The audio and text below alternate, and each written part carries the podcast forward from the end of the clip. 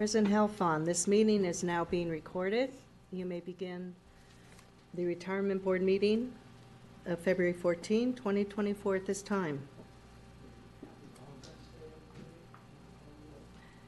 Commissioner O'Connor, Present. Commissioner Thomas, Present. President Heldfond, Present. Commissioner Driscoll, Present. thank you. We have a quorum. Thank you. Item, please. Item number two, communications. We welcome the public's participation during public comment periods. There will be an opportunity for general public comment at this meeting, and there will be an opportunity to comment on each discussion or action item on the agenda. Each comment is limited to two minutes. Public comment will be taken both in person and remotely by call-in. For each item, the board will take public comment first from people attending the meeting in person, and then from people attending the meeting remotely. Comments or opportunities to speak during the public comment period are available by via phone by calling 415-655-0001, access code 2662-712-5389, then pound and pound again. When connected, you will hear the meeting discussions, but you will be muted and in listening mode only. When your item of interest comes up, press star three to be added to the speaker line. Best practices are to call from a quiet location, speak clearly and slowly, and turn down your TV, radio, or computer. Also, please note that city policies, along with federal, state, and local law, prohibit discriminatory or harassing conduct against city employees and others during public meetings and will not be tolerated. Moreover, public comment is permitted only on matters within the jurisdiction of this meeting body. We thank you for joining us.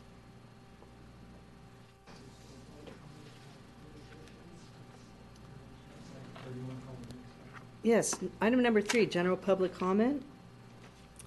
Those that would like to speak general public comment, please step up to the podium. Yes, my name is uh, Fred Sanchez. Uh, I'm president of Protect Our Benefits.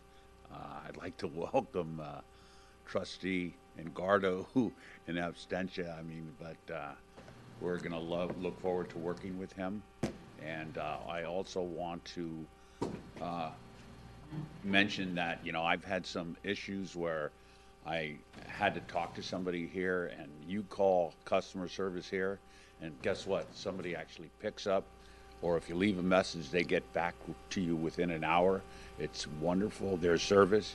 And uh, I want people to realize when they do things, you might remarry or you become a domestic partner and you do that over at City Hall, don't make the assumption that I made and thinking that City Hall sends it over here. You have to get the physical certificate and file it over here. So just as a service to let people know, make sure that you follow up and file it here. And once again, thank you for everything you do here. It's a great organization. Thank you.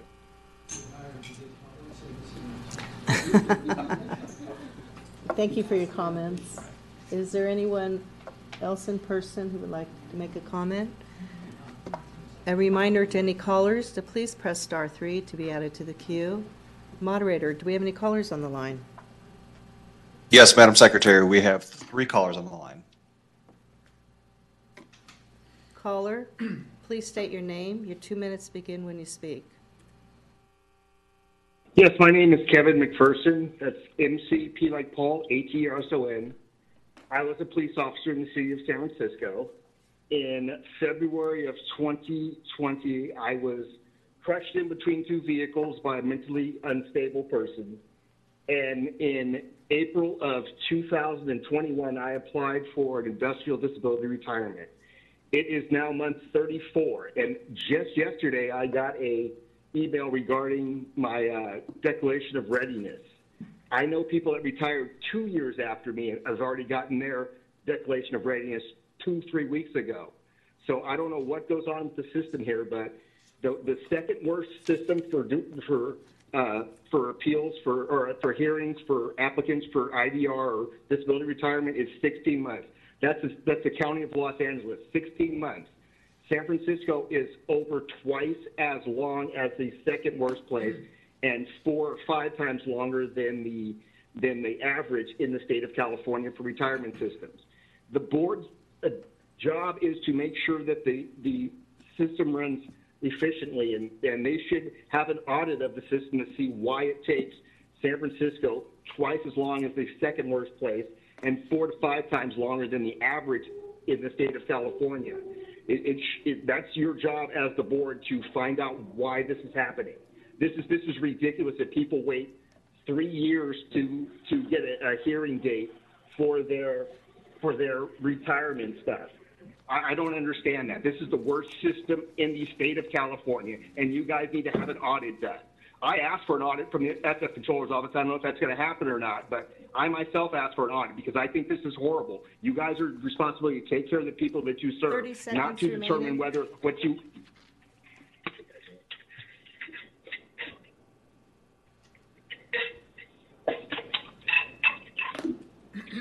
Thank you for your call. We have uh, one in-person public comment. Go ahead.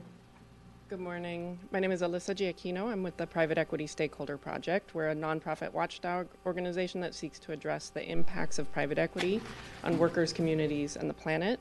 I'm here today because the San Francisco Employee Retirement System is an investor in Blackstone Real Estate Partners 10, which is buying Tricon Residential, an operator of single family rental homes, also known as SFRs. Blackstone, which is already the largest landlord in the U.S., announced last month it planned to get even bigger. This acquisition would make, would make Blackstone the third largest SFR owner in the U.S. with 66,000 homes. This acquisition will worsen the housing affordability crisis and harm tenants.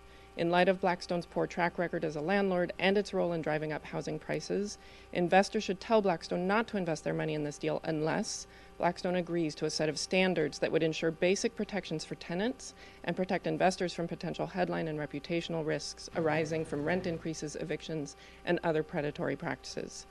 Blackstone owns the SFR company Home Partners of America, HPA, the largest rent to own landlord in the U.S. There have been numerous news stories about problems at HPA.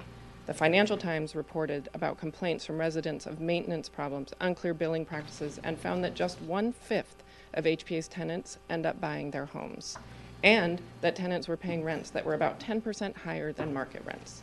Blackstone also has a poor rec- track record as a multifamily landlord. Blackstone went on an aggressive buying spree in 2021 and 22, expanding its residential real estate empire, adding over 200,000 housing units to its portfolio, including 5,800 units in San Diego. 30 seconds Many of these units were considered naturally occurring affordable housing. Since then, Blackstone has increased the average rent on these properties by 34%. This is much higher than the average rent increase for all apartments in the San Diego market, which was just 20% during the same period. The increase at some buildings has been even greater, up to 76%. We urge you to tell Blackstone not to invest your money in this deal unless Blackstone agrees to a set of standards to protect tenants and investors. Thank you. Thank you for your comments. We have another public comment. Go ahead. Good morning, everyone. Happy New Year's. We were here last year. Um, my name is Fernando Perez, and I have worked on the Aloft and Fairfield Hotels in El Segundo, California, for the last three years in the housekeeping department. I'm a proud member of the Hospitality Workers Union, Unite Here, Local 11. I'm here today to urge you to tell your investment manager, Blackstone, to resolve the labor disputes that affects workers across Southern California and Arizona. As many of you know already, since July 4 weekend last year, over 50 hotels have gone on strike. Those and more have participated in peak lines protest outside their workplaces. we are fighting for our futures, for our living wages, affordable health insurance, and a pension to retire with dignity. My coworkers and I do uh, backbreaking work every day, and I struggle to, because I have a mortgage and two sons that depends on me. Um, thanks God, Fernando already graduated from UCLA, so now I, I don't have to help him anymore. I'm trying to build a better life for them, so they don't have to struggle as I did. I live uh, literally uh, from paycheck to paycheck and worry about how I'm going to pay my bills at the end of each month. This is why we are here, and um, fighting for our futures and showing my sons that I know what my works, my work worth, and I I, uh, and how to fight for what we deserve. Strikes, boycotts, and labor disputes are not good for business. That is why we are coming to you. You are responsible for ensuring that your investments are wise and healthy ones for your beneficiaries.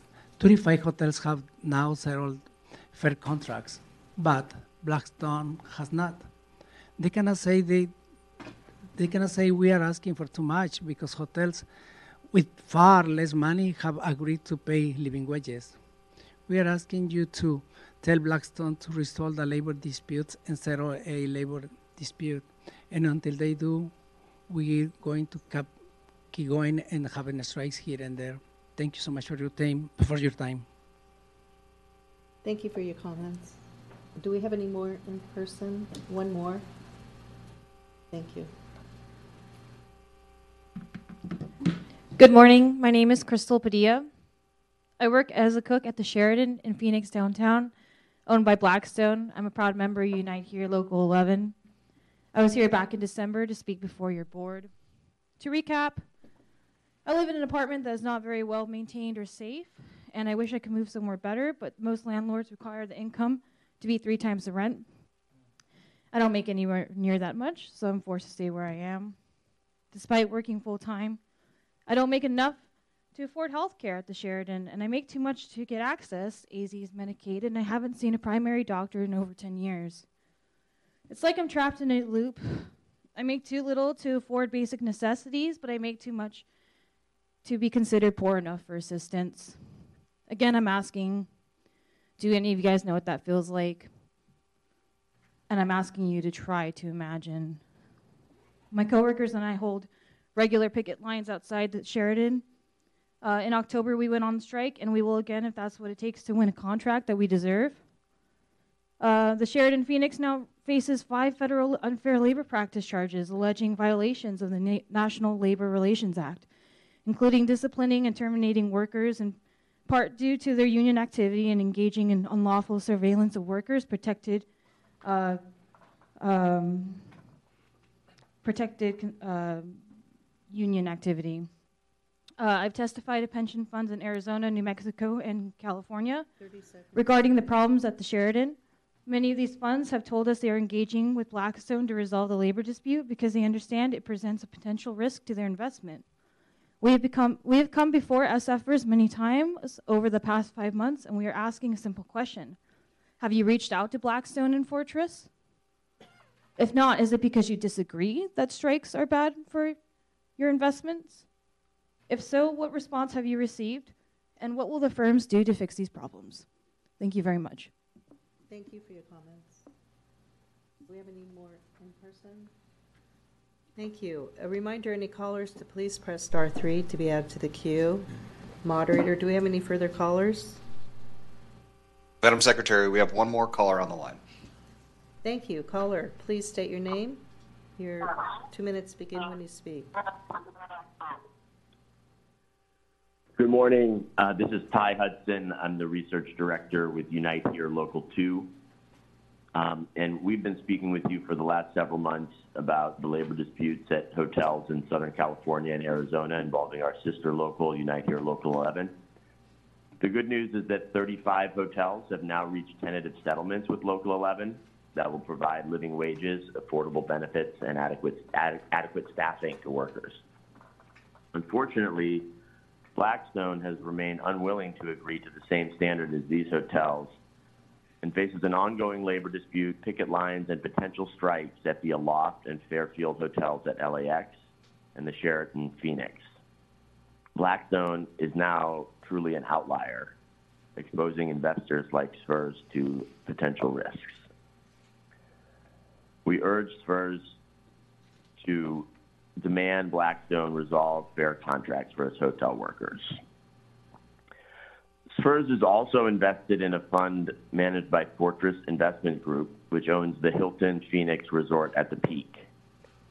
Hilton workers, represented by Unite Here Local 11, have picketed the hotel numerous times, protesting low wages that have not increased enough to cover the rising cost of living. These actions have received media attention and create potential headline and reputational risk for SFERS. Now, the Hilton Phoenix Resort is for sale. Fortress must resolve the labor dispute prior to selling the property, as the escalating labor remaining. dispute represents a represents a potential risk to Fortress's sale price and return to investors. Cutting and running is never a sound ESG policy. As we have asked at prior meetings, we believe that hotel workers, SFERS board members, and beneficiaries deserve to know whether SFERS has engaged with Blackstone and Fortress to mitigate potential ESG risks and what further steps should be taken with respect to these managers.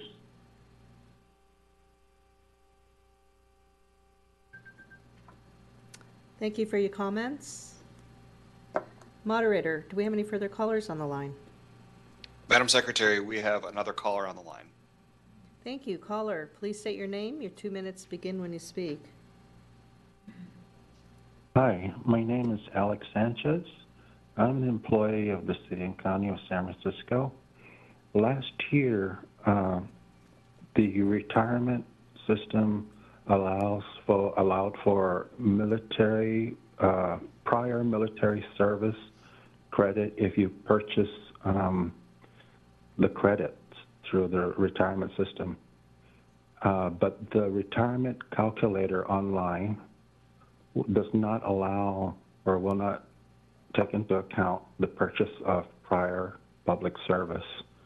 So therefore, uh, if I pay uh, the amount that I'm told I, I would owe, I cannot get uh, a, a number uh, for what the compensation would be for having purchased the public service. I plan on going the vesting uh, service route, and I don't, I can't get a number, uh, a figure of what the compensation will be for purchasing my public service. Is there some way that um, that uh, that can be addressed? Uh, I'm, I'm purchasing um, six years of military service, and it's costing a considerable amount of money, but there's no indication of what the compensation will be. And um, I can't seem to get any answers. I've gone through my union, Local 6, and they're working on that. 30 seconds remaining. So uh, I'm looking for answers, please. Thank you. Thank you for your call. Moderator, do we have any further callers on the line? Madam Secretary, there are no more callers on the line. Thank you. Hearing no further calls, public comment is now closed. Item number four, action item, approval of the minutes of the January 10, 2024 Retirement Board meeting.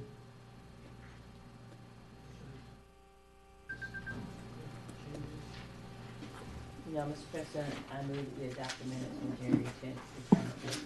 Second. Thank you. It's been moved or seconded. Is there public comment? Do we have any in-person public comment on this item? See none. Callers, a reminder to press star three to be added to the queue. Moderator, are there any callers on the line? Madam Secretary, there are no callers on the line. Thank you. Hearing no calls, public comment is now closed. Okay, it's been moved and seconded. All those in favor say aye. Aye. Those opposed, say nay. If not, motion passes. Thank you. Next item, please. Item number five, action item, consent calendar. Does any commissioner, want- yes, Move to adopt the consent calendar. Greg. Second. Okay, public comment, please. Are there any in-person public comment on this item? See none. Moderator, do we have any callers on the line? Madam Secretary, we have one caller on the line. Thank you. Caller, please state your name. Your two minutes begin when you speak. My name is my name is Kevin McPherson. I'm calling regarding item number five. I see on item number five that applicant B was able to get their whole case adjudicated for their their industrial disability retirement in five months. So clearly it's possible. Yet still, I'm sitting at the three-year mark almost to get mine done. So this is ridiculous. Instead of demanding that Blackstone do whatever they need to do, you should demand that your employees get these cases expedited, don't have people waiting three or four years to get their cases adjudicated for these IDRs. Because if, if this guy who got his done in five months gets 55% as the minimum, minimum retirement on an IDR without a service retirement, he waited five months for that. I waited one month to get 52%. I would have much gladly worked, waited five months to get 55% and no tax and, and no taxes on it than to wait one month and get 52%. So this is completely unfair to people that wait on this list and wait on this list, wait on this list. Everybody seems to be going except for the people that are sitting on the list, including myself. Thank you. Thank you for your comments. Moderator, do we have any further callers on the line? Madam Secretary, there are no other callers on the line. Thank you. Hearing no calls, public comment is now closed. Madam Secretary, you want to call the next item? Item number six, discussion item, Investment Committee report.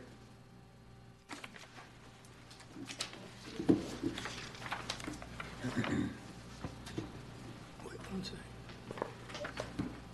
Did, did we have a vote on the consent calendar? We- Okay. No, we didn't. I'm Sorry, I'm sorry. That's Thank right. you. Okay. Oh, My fault. Okay, it's been moved and seconded, and now we're revisiting it. Um, All those in favor say aye. Aye. Those opposed? Motion passes. Now we can move to item six, the investment calendar.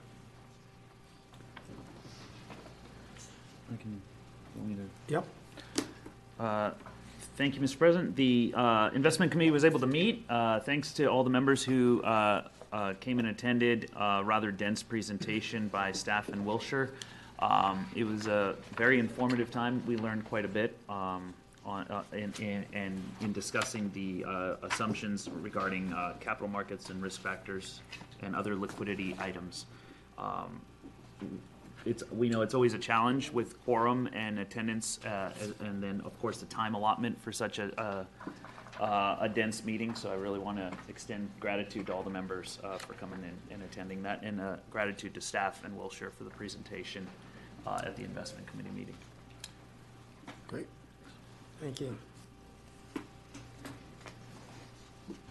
Okay. It's still not organized from what I got. Is there public comment? uh, do we have any in-person public comment on this item? Seeing none, moderator, do we have any callers on the line? Madam Secretary, there are no callers on the line.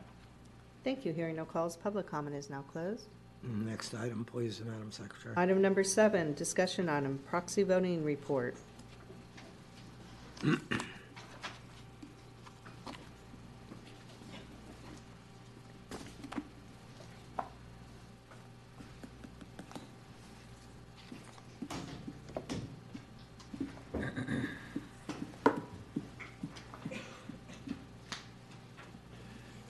Good morning, Commissioners. Um, As you recall from our update in December, our ESG update in December, there are three pillars to our ESG platform. And if you think about them visually, from right to left in the way that Andrew presented them in December, we have collaboration and communication where we work with, together with other asset owners and working groups like ILPA and the PRI.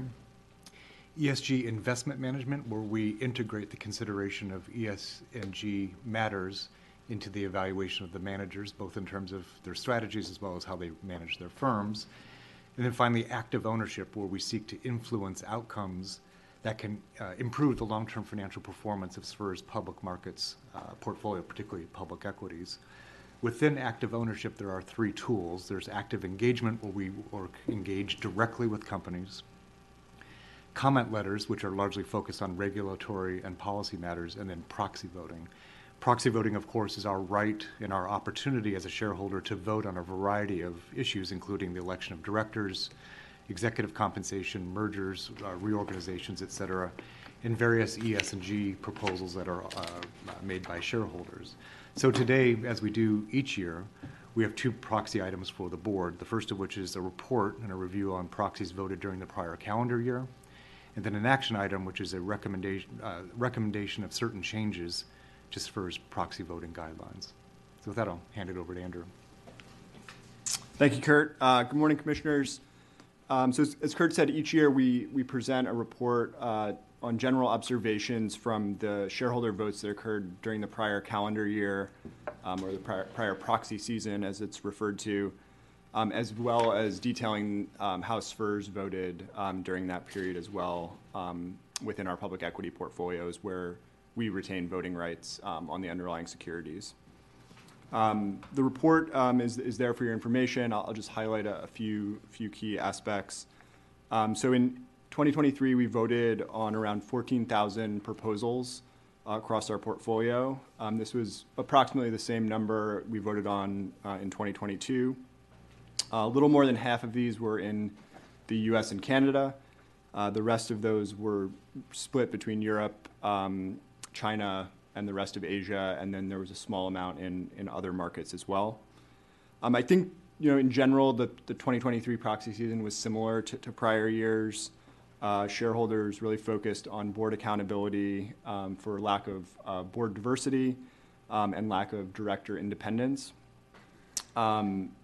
The support uh, for executive compensation, which is something that shareholders have been able to vote on since the passage of, of Dodd-Frank, was similar to prior years. Um, but uh, the, the number of failed say on pay votes, which is what, what those uh, voting items are called, um, was down from the prior year um, by about 50%. Um, the, probably the most notable trend during 2023 was some decline in support for shareholder proposals on environmental and social topics from uh, major shareholders. Um, and then also the rise in what uh, people call anti-ESG proposals. Um, so these are proposals filed by groups that seek to stop um, or file in protest of corporate ESG activities. Um, those typically receive very low single-digit support from other shareholders.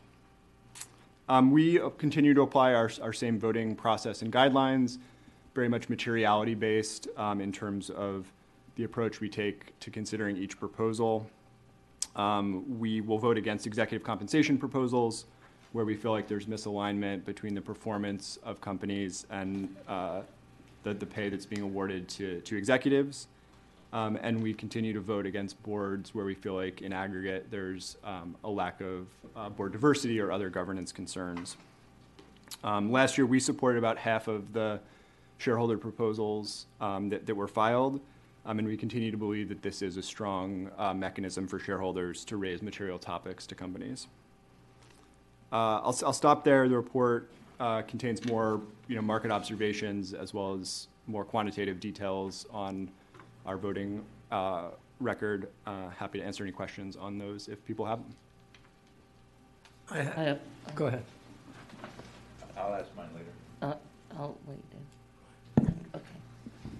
Thank you, uh, Andrew, for the report. Um, do you have a sense, and I was trying to do some research on the decline in the, on the environmental side, which is very interesting considering, uh, COP and all the conferences and, and, and kind of the direction of, of the global direction. So I'm, I'm just surprised in, in what's going, coming out. Yeah, we, you know, we included a, a few sort of Yes, I saw that. market observations. Mhm. of- You know, we don't quite always know. Um, I think, you know, observers generally cite, um, one is that a lot of proposals um, end up getting withdrawn from companies um, where they can actually seek resolution with, with the company With the before, company before it goes to vote. Um, So these topics are still being raised, but um, they're resolved before they, they go to vote. Um, the, I think, anti-ESG backlash um, perhaps, you know, has caused, you know, some decline in support. Mhm. Um, And then I think there's a, a view of some shareholders that some of the content of the proposals being filed um, is uh, overly prescriptive for companies um, or seeking to, to micromanage the board or the management team of companies. Um, so has found it harder to support those po- proposals than perhaps they have in, in prior years. Um, major shareholders, some of them explain their rationale for, for their votes, others don't. So Right. um, it's there's not a No, when I read exact through way this, to I thought it was determine. very interesting. That's, it's, it's kind of a trend that we didn't ex- anticipate. exactly. Can I jump in on, on- on that subject? Uh, You know, actions speak louder than words. The- Yeah, no- shareholders don't talk about what they're doing, but, but their actions are starting to be picked up by the press. The pitch book things like that.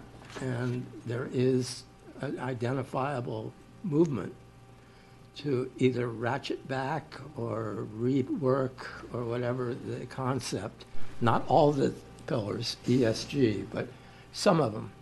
And I'm just wondering, I mean, just in a very yes or no, is, do you see that? Or I'm, I'm just, uh, you know, I'm not uh, knee-deep in it. Within corporate ESG practices Yeah, well, yes. I mean, the, the impetus by shareholders or disparate groups that are involved that can affect um, the shareholder dis- um, direction that the company's going, those groups are, and as well as the internal operational people seeing what ESG has done to their operations in terms of how the width and breadth of whatever they're doing. So I'm just, I, I'm just really don't want to go into the weeds. I'm just wondering, because I'm sort of away from it, is, and, but involved in looking at it, is it, is it as big as, eh, not as big, but as move, it's moving in the direction I think it is.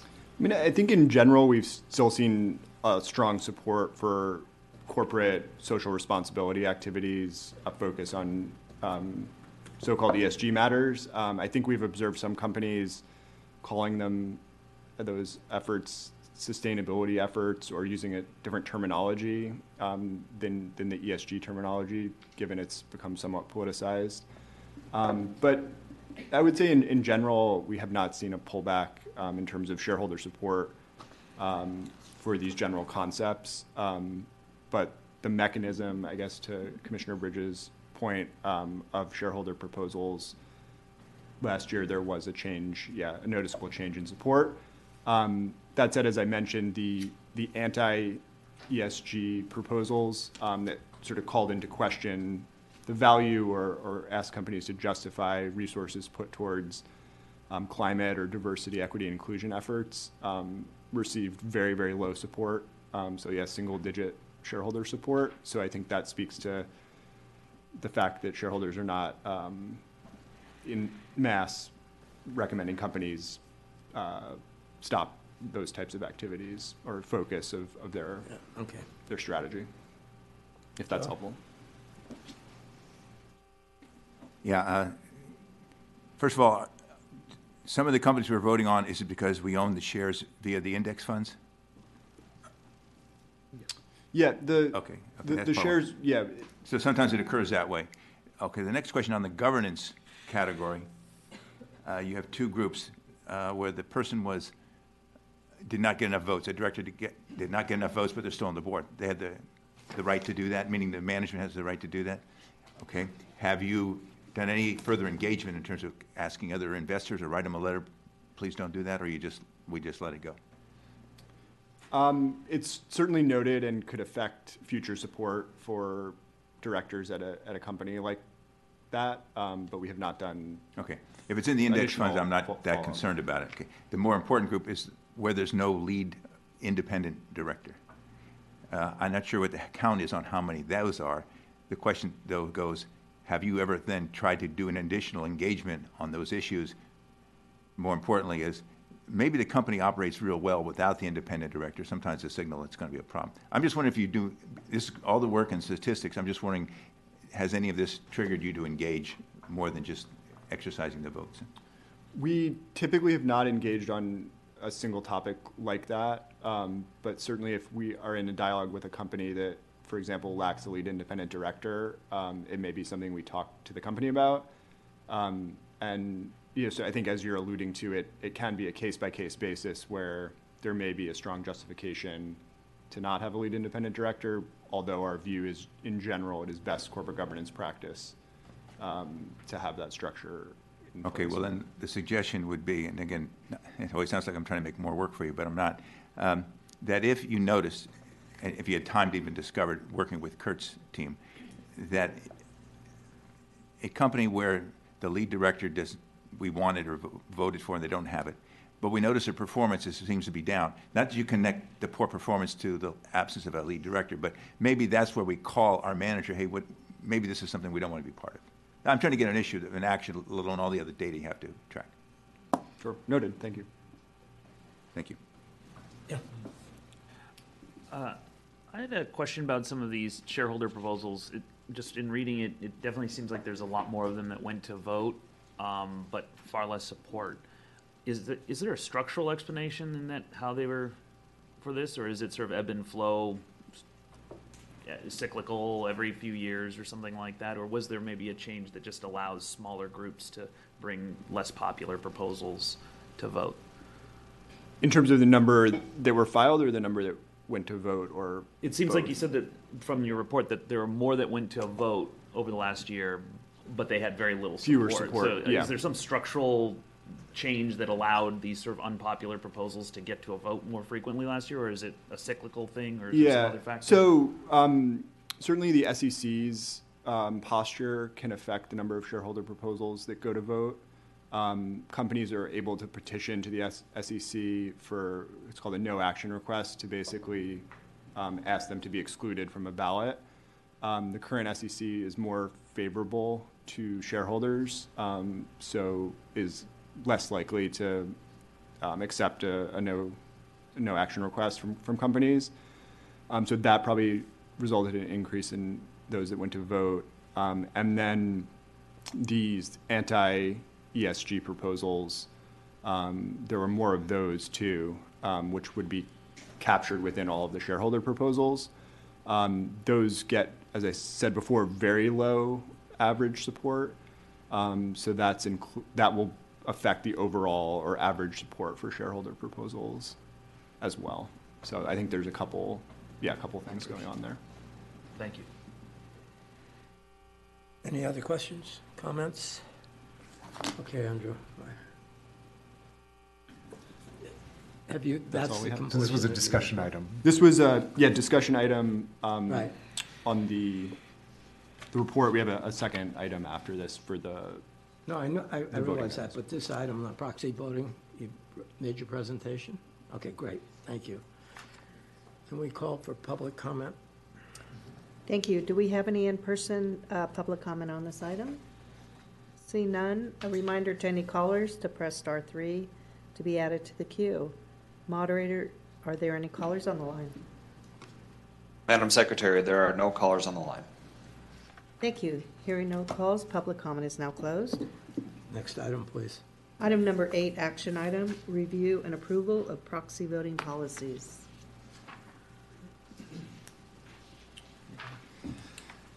Um, so on an annual basis, um, we, we bring to the board, uh, a request to, to reaffirm our corporate governance voting guidelines, those that we use to, to cast the votes that we were just discussing, um, and we recommend and, and bring changes, uh, any recommended changes to the board, um, for your review and approval. Um, for this year, we are proposing, uh, seven updates to the voting guidelines, all of which I would characterize as relatively minor in nature.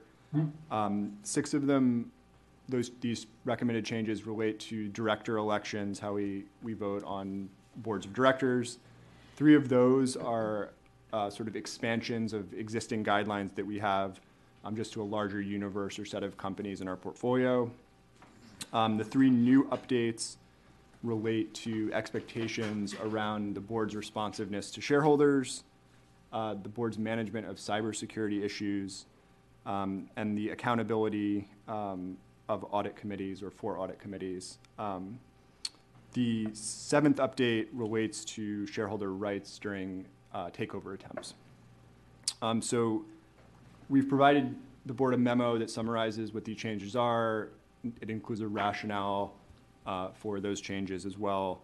Um, So you can see, see what that is in the, the board memo. And then there are two versions of the voting guidelines. One is a red line version that shows all of the changes, um, as well as any typographical updates. And then there's a clean version um, that would be the, the version that we would adopt and implement um, following the, the board's vote. Um, So happy to answer any questions on process or any of those changes if you have them. Great. I have a, I, I do have a question, and it relates directly to um, the cyber, the oversight of cybersecurity. Obviously, a major topic, major topic with us, and um, how, the wording in this, in these procedures that you're, you've presented, where's it, where did they come from? Did you guys do it individually, or did you, consultants, or, or whatever? Or is it something you found that you just used? Yes, so um, several of these we have worked with Glass Lewis, um, who's our uh, proxy voting research provider, um, for uh, guidance and, and language in terms of how we can implement these voting guidelines. So this um, was something that they recommended, um, and we tailored yeah, voting guidelines that were appropriate for our beliefs and able to implement in our, our voting guidelines. Good. Can, i- is it, and maybe we're doing it, I- I'll, I'll plead ignorance. Um, When we're doing our due diligence on an investment, in a co-investment situation, is the cybersecurity subject part of it? Somewhere in, in, in whatever due diligence you do, or we have a consultants do?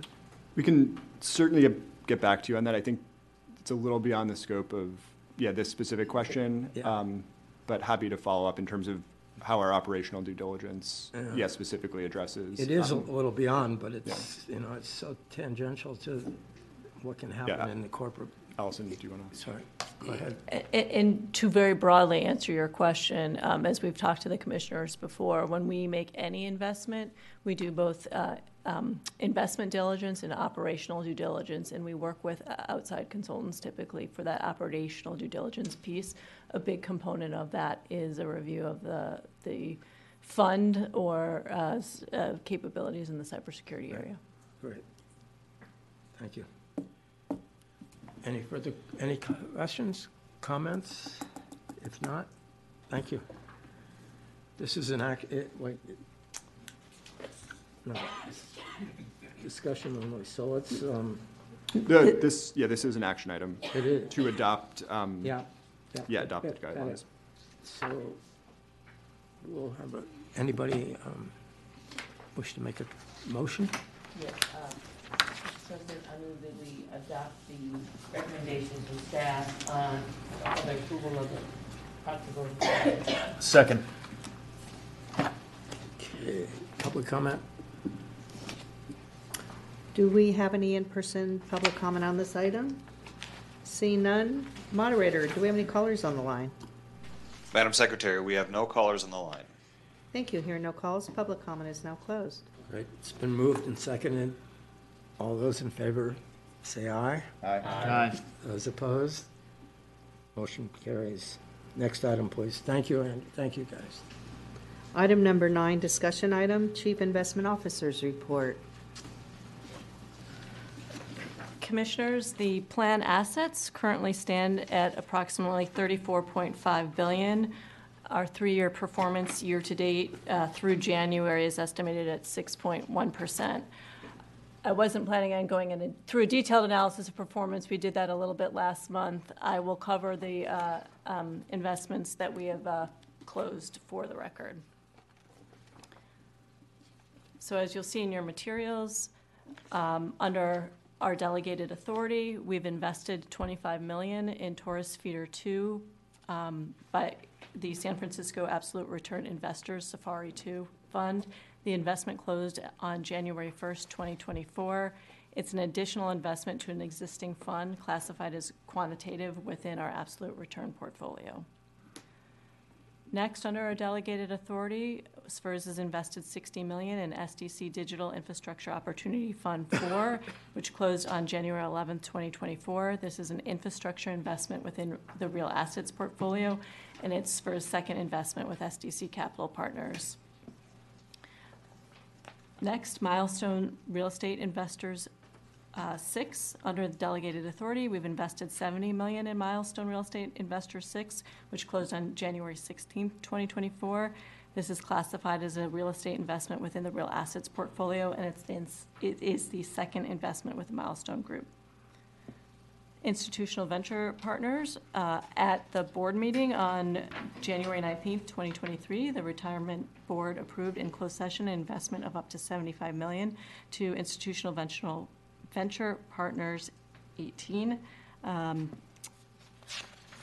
And we committed 50 million on February 3rd, and this was disclosed in the board meeting on February 16, 2023. In January 31st, 2024, we closed an additional 15 million, bringing the total commitment up to 65 million. Uh, And then finally, um, late-breaking news, it it didn't make it into your board packet, but uh, we have one more uh, closed transaction. Under our delegated authority, we've invested 75 million in Artemis Real Estate Partners Credit Opportunities Fund, which closed on February 12, 2024. The investment is classified as a real estate investment within our real assets portfolio, and it's our second investment with Artemis Real Estate Partners. That include, concludes my formal remarks for uh, this agenda item, but uh, certainly happy to answer any questions. Right. Where is Artemis located? Are they- Do we know?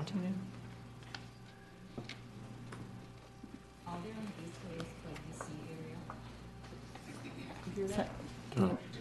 Washington DC. Okay, great, thank you. Okay, thank you for the report. Next item, please. Uh, Public comment. Do No, we have right, any- public comments, I'm sorry.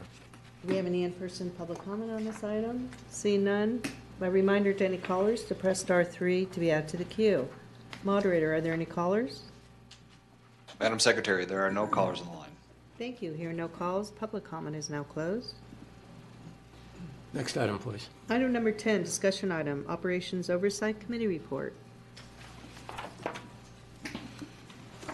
Um, The Operations Oversight Committee met on January 31st this year. At that meeting, uh, at that meeting, the MGO, the external auditor, presented 2023 audited financial statements. MGO highlighted their opinion on, that the financial statements present fairly in all materials respect the fiduciary net position in accordance with the accounting principles. The auditor's report was reviewed by the Operations Oversight Committee as outlined in committee's terms of reference.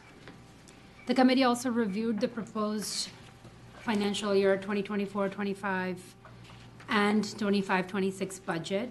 After engaging in a discussion um, and reviewing it carefully, the committee approved that the budget be forwarded to the full board for approval. Thank you. Thank you. Commissioners, any questions or comments of the operating committee? If not, Do we need the motion to accept the report? yes. I move No, it's a discussion item on Okay. We're on item 10 or 11? 10. Oh. Public comment, please. Do we have any in-person public comment on this item? See none? Callers, please press star to be added to the queue. Moderator, are there any callers? Madam Secretary, there are no callers on the line. Thank you. Hearing no calls, public comment is now closed. Thank you. Next item, please. Item number 11 is an action item, approval of the budget for fiscal year 2024-25 and fiscal year 25-26. Commissioner, uh, time flies. I don't know how we're here again, but it is that time of the year that, that we are seeking your approval for our proposed budget. Um, As Commissioner Gandhi mentioned, we had a, a very good um, discussion with the Operating Oversight Committee on the budget. Um, Typically, we do like to get a lot of the work done in committees, but I think it does, um, it is important for me to share some of the same comments that I shared with the Operations Oversight Committee with regards to the budget. Um, to start with, I really do want to acknowledge the hard work of the team here at SFERS in putting together the budget, in particular, uh, Karen Bortnick, who um, has worked tirelessly um, to, to um, get this to where it is and, and in front of you. The heads of each of our uh, units have worked hard to, um, on the budget. A special thanks to Christine Lee in accounting, who leads the charge, and Krishan Tatuha, our director of IT, who played an instrumental role in, in what we're going to talk about with respect to, to IT. Um, it, it is a big process. Um, but know that in soliciting the input and feedback from many uh, folks here at, at SFERS, what we put before you is in complete alignment with the strategic plan um, that we developed and uh, gained your approval on uh, June of last year. So additionally, to provide some context for the budget, um, this is the second budget that I will be presenting to you. Um, since that time, we put the strategic plan in place. Uh, we brought on board uh, Krishan Tatuha to evaluate, to, to lead our IT program, and in doing so, really, uh, he rolled up his sleeves and evaluated our capabilities and our needs and, and talked about where we want to go in the, in the future. And likewise, Karen and I have had another year uh, in our roles to evaluate the business, and, and we've um, made some changes on the retirement services side and have great leadership there evaluating our needs. So this really reflects that two-year evaluation uh, of the business and importantly, where we want to take the business going forward to successfully manage the, the $36 billion in assets and deliver on behalf of our members. What I will focus on uh, here for, for my comments are um, the couple areas where we have uh, asks. Um, we've tried to be conservative um, in, in uh, all of our expenses, um, and there are a couple areas where we think we do have business needs. The first is on the retirement services side. We talked about this extensively last year about needing additional headcount, and you uh, approved a two year plan to add headcount to the retirement services team. I can tell you definitively that the additions that we made in this budget year have made a, a, a tremendous difference, uh, not only in our ability to get the day to day job done, but to um, build the morale of the team and align capabilities with our needs. And we want to continue on that path and re- reaffirm and get your reaffirmation and approval of the, the additional headcount and retirement services. The next area to highlight is uh, investment technology. We want to position this organization for the long term. Um, and evolving a technology platform is a many, many year process. Um, but there are some things that we need to do today to set us on a path for those improvements, and there are some things that we need to do today to mitigate risk that are, are critical um, so that we can lay this foundation. These goals are in the areas of resiliency, so um, uh, and, and documentation. Documentation meaning to be able to leverage the technology that is out there, we need to, to document our workflows and our processes and the data that we have so that we then can use improved systems. But that is an important first step. Uh, and it, it's a step if you talk to any company uh, going through this evolution that, that they, they would need to take. We need to upgrade applications, um, particularly on our pension administration system. It's important that uh, we don't get so, so far behind that we have a, a platform that isn't supported appropriately. And we need to consider web development. We we uh, live in a day and age where there can be a lot done through uh, a web interface, uh, both our uh, member portal and online, and having uh, in house capabilities to address those needs and move to more opportunities for member self service is, is important. We, we need those capabilities, and that is an area of focus for us. So, taking all of those together, that does lead to a budget ask. Um, and I've outlined it here in detail in the materials. We're um, asking for support to be able to transition um, some of our platforms to the cloud to upgrade our applications, and we are asking for an additional headcount of uh, four FTEs. That would be a project manager, a business analyst, a web developer, and tester. And I can tell you again, for a fund managing $36 billion and for serving as many members as we do, these are um, standard uh, for, for our type of business. They will not only help us deliver, but they will help us mitigate risk, which is something that um, I think is important in this day and age of uh, issues like cybersecurity and business continuity.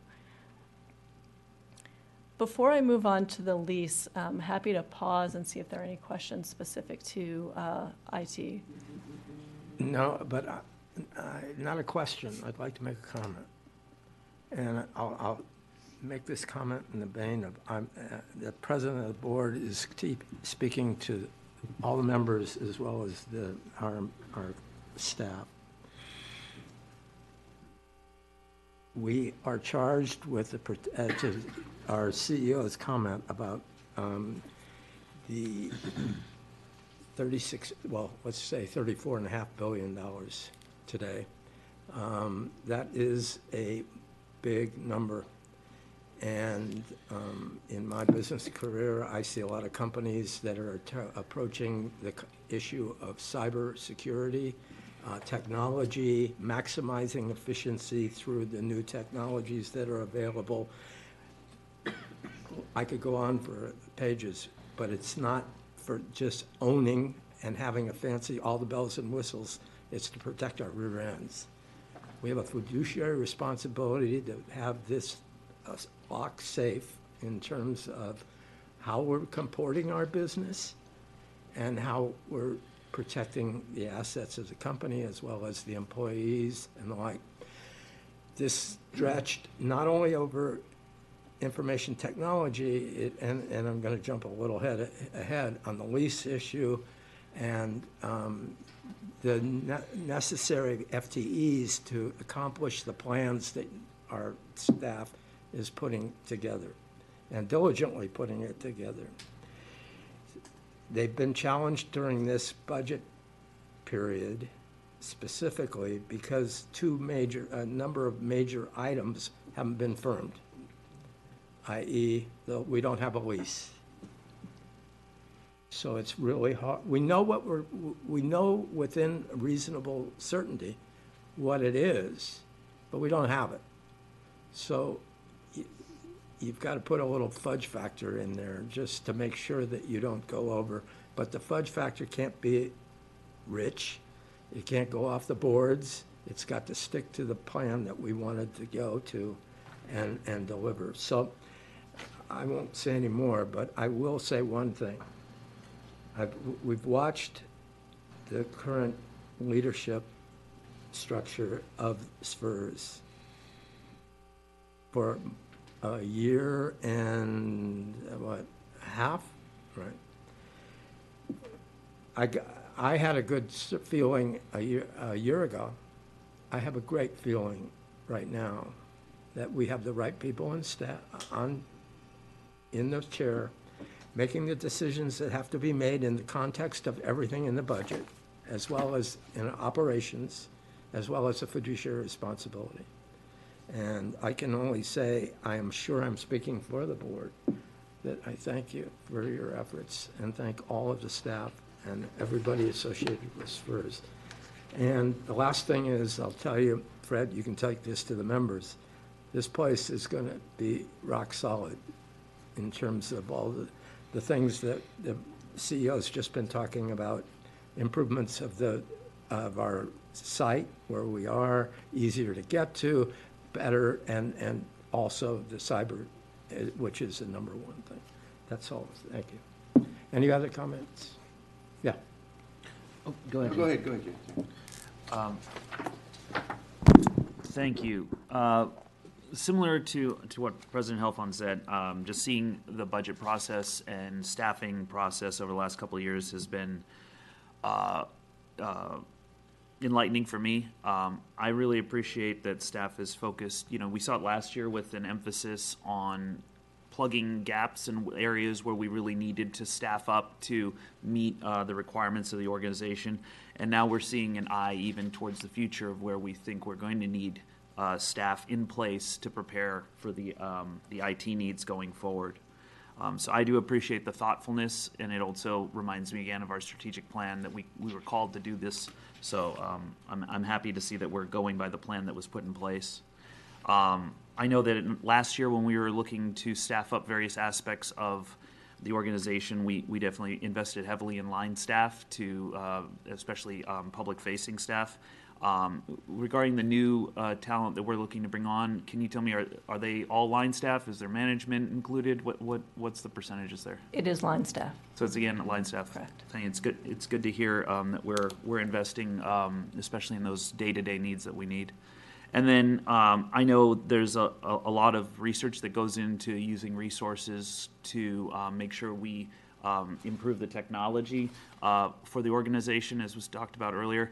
Can my understanding is that we're doing all of our due diligence to ensure that we are using in-house city resources where available to um, to handle those IT tests, and only really going to contracting out when absolutely necessary if we don't have those resources in-house. Is that correct? Correct. All right. Thank you. Yes. Uh, Since we're talking about uh, You're muted, Jim. new location, oh, thank you. Uh, I guess the first question is this, since on our uh, proxy voting guidelines, one of the items, I think was the fifth one about cybersecurity, I'm just wondering, is the plan for upgrading not just our personnel, but also cybersecurity? Will we be able to meet the standard that we're perceiving, that we vote on? Um, I guess I could follow up in more detail, but, but um, s- I take cybersecurity very, very seriously, and so we need to think about cybersecurity as we invest in managers. We need to think about uh, the cybersecurity of our vendors, and we need to think about the cy- cybersecurity of our infrastructure and platform. And so there are a lot of things that are um, we, we have a lot in place. Um, as anybody in cybersecurity would tell you, you need to continue to be vigilant, and it, it is something that we are focused on. So my point with the question is then, if we're going to hold one of our investments to that standard, we have to meet it as well. That's a justification for a cost increase, or a budget increase, when you call it. Okay? If that's what you've captured here, great, that's a way to support it, that's one. Two, there's several different ways of evaluating the cost. Uh, It's written up a lot of different ways, but are, are, are our costs going up or not? Well, on an absolute basis, they should go up if we're growing, but there's a question, is a percentage of assets? As a uh, cost per head? Um, Now, the thing is, we have more consultants than we did, but now we're more sophisticated than we were 10, 20, 30 years ago. So there's reasons why costs will go up. What is the fair measurement? Because we can spend as much money, well, it's not we can spend as much money as we want, but there's tens of, tons of things to purchase. The question is, what's an effective way of measuring the value? Is our investment performance improving or not? Is our customer satisfaction improving or not? Which is, we do some surveying on that issue. But another issue has to do the employee turnover the staff who work for us here. Keeping employee turnover is a down is a good sign of not just satisfaction, but it'll show up in costs as well as the issues of satisfaction, investment performance. So I, I'm throwing these metrics at it, so it's not just a budget thing. I like the numbers. I voted for it. That, that's a measurement issue. And I assume you're trying to accomplish that with all the arguments you made to why we're doing this. To, uh, the path for our long term, I think, is part of the words you used. You, you're Cor- cons- It, it better positions this organization both to deliver investment returns and to deliver on the member service side and reduce the likelihood that, that, that something happens that, that um, creates a longer term. on a challenge. cost-effective basis? A- Absolutely on a cost-effective Great. basis. Thank you. So uh, let me just add something to that answer. Um, And, and this is, me- well, we will not, we are in a situation basically which I'll equate to the old days when I was on the health service system and then when we had PeopleSoft in San Francisco. 23 versions of PeopleSoft. And nobody bothered to look at it, see whether, well, they did, but whatever. It even got locked out by, under um, Mayor Newsom, they locked, he, he- the city got locked out by a tech. Yes. Right. We saved the day. So the, the goal here is, is to take a system that's antiquated, we know needs to be beefed up, and money spent with, to get best of breed, and then define all those, in the process, define everything you just said, so that there, there's accountability. Right. the justification that goes along with the increased request. Thank you. Okay, and the justification, that, that's another thing. I want to remember, remind everybody that the, our P and L, our budget is our money. Yes. Okay. I can share a few comments with respect to the, the lease and how that is impacting what we have before you on the budget. Um, So as uh, President Heldfond mentioned, we are uh, in negotiation for new space. Um, Nothing is signed yet, um, so it is not official. Um, We anticipate that the price per square foot will be lower than what we are paying now, and so that on a go-forward basis, we would expect the rent expense to come down from current levels. That said, given we don't have something inked yet, and we don't know precisely when the move will happen, what you see in the budget is an assumption about keeping the rent expense flat to, to the current year. The second uh, item with respect to a move, as I'm sure any of you have moved, uh, are aware of, that there, there are move costs. And um, again, we think that uh, some of these costs will be covered in how we are negotiating the lease and building it out to suit. But there will be costs like furniture and cubes and cabling and having movers come. Um, and those uh, in one year can, to be honest, look like a large number, but we have to think about it as setting us up again for the next 10, 12 years um, and, and, and positioning ourselves to spend this money now so that we are, um, ha- have facilities that will last us uh, for, for, again, a long period of time. We currently have in our budget uh, dollars that may be available based on um, professional services and other areas which we have not used that we can apply towards these one-time expenses. We're working through the process to see if we can make that happen. The- the- These are dollars that we haven't spent that may have, we may have available.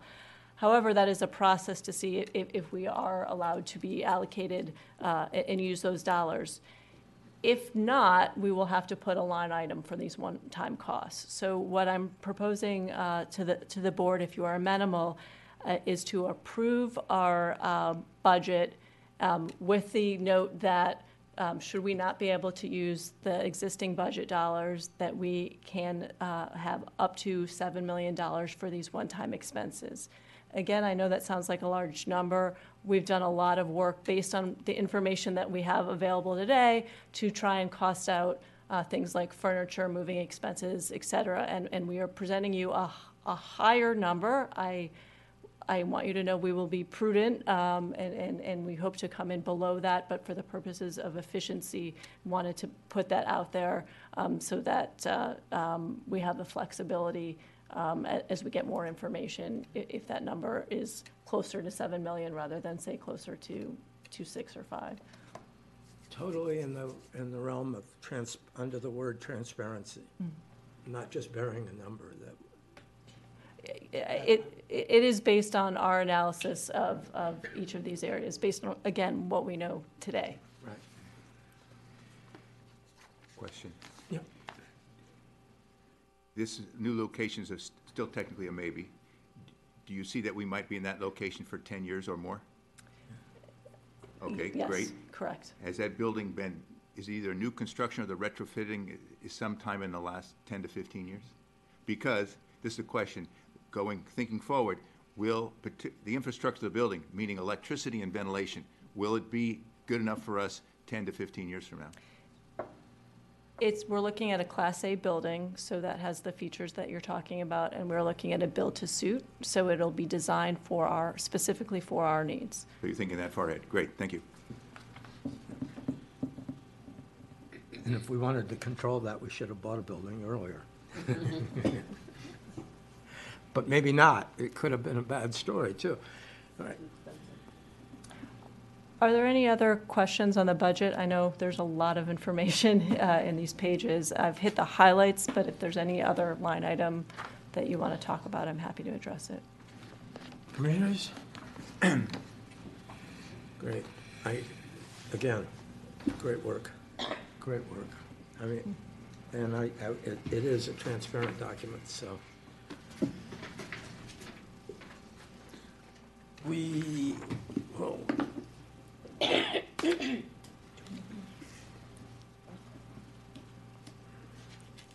so this is, um, we need a motion.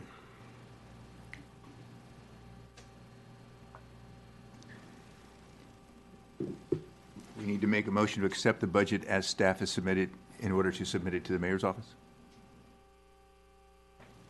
Um, i- If, if you may, to um, accept it as submitted with the option to include uh, up to $7 million for one-time uh, expenses. That is better language. I say, I so moved. Second. Great. Uh, Public comment, please. We have one in-person public comment. Yeah, Fred Sanchez, Protect Our Benefits. Uh, One thing I hear all the time from retired members is cybersecurity. They don't know how they got hacked, if it, if it wasn't looking at their own Wells Fargo statements or something, is like, how did this get approved and stuff? So all I'm saying is, from members, if there's an additional expenditure with regard to cybersecurity, taking that one-time hit or adding a line staff that it's specific towards cybersecurity, uh, impact of AI and things of that nature. I think we definitely understand that. So I think uh, you that you're really focusing on cybersecurity. It's the number one fear of retired people because they're all getting hacked. Thank you. Thank you for your comment. Do we have any further in-person comment on this item? Seeing none. Moderator, are there any callers on the line? Madam Secretary, there are no callers on the line. Thank you. Hearing no calls, public comment is now closed. Thank you. It's been moved and seconded. All those in favor say aye. Aye. Aye. Those opposed? Thank you. Next item, please. Item number 12, action item. Review and approval of basic COLA effective July 1, 2024. Do you guys want to have lunch and then come back? Okay, for now, I just have shake. You, did you want to get lunch and come back? Uh, yeah, you want to go do it now? Yeah, we- we'll bring it. Oh. Okay, we're going to break for, get, to run out and get, just next door to get our our lunch and bring it here and be rude, okay? Is that all right? So let's do it in 15 minutes. More- Board meeting, February 14.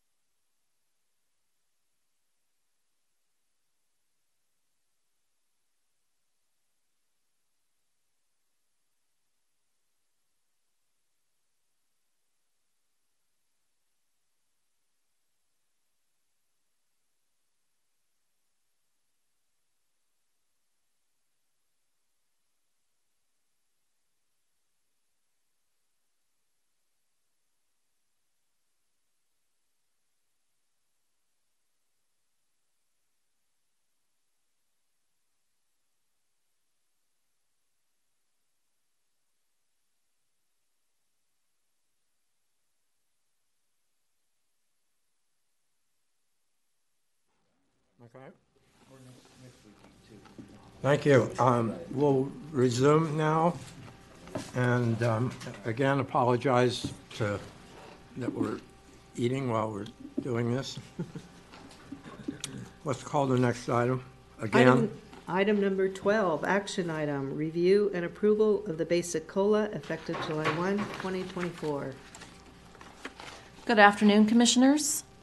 The Bay Area Consumer Price Index increased 2.6% last calendar year, and so all retirees, except Old Plan Safety, should receive the 2% maximum increase in their monthly pension beginning July 1, 2024. The 2.6% CPI increase gets rounded up to 3%, and the difference between that 3% and the 2% maximum will be added to the nominal COLA bank. You can see this addition on the Exhibit B of your materials. And we ask that the board approve this Charter Section A8, period 526-2, cost of living increase of 2% payable effective July 1, 2024, for all qualified SFERS retirees who retire prior to July 2nd, 2024. Commissioners? I just have one technical question. Of course. Um, That point six number, does that go to the bank? So it, it got rounded up to, the 2.6% got rounded up according to the charter, though that increase is rounded up to the next whole, the next lower, the next whole percentage. So it's rounded up to 3%. And then, yes, 3% minus 2% means 1% gets added to the nominal COLA bank. So like 2.5 and above gets rounded up, to, below goes down. Okay, thank you. That's right. Thank you. Okay. Is there a motion? I move to accept the recommendation to pay the basic COLA. Second. Okay, public comment, please. We have one in-person public comment.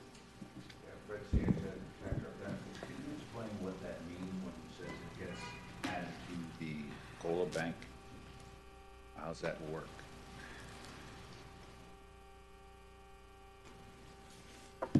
Well, Thank you Well- for your comment. A Fred. reminder to callers to press star three to be added to the queue. Moderator, are there any callers on the line? The answer is yes.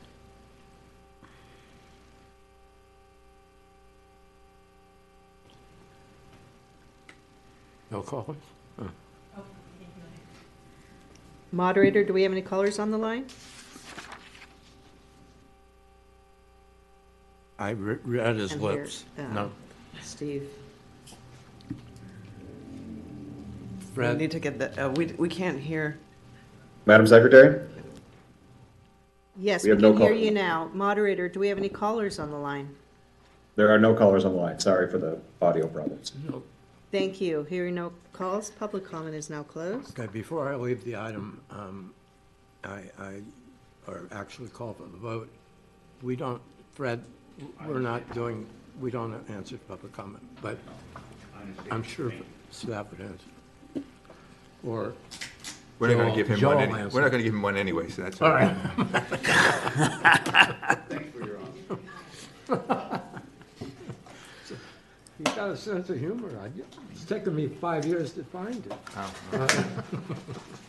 Okay, all, uh, it's been moved and seconded. All those in favor? Aye. Those opposed? Motion passes. Next item, please.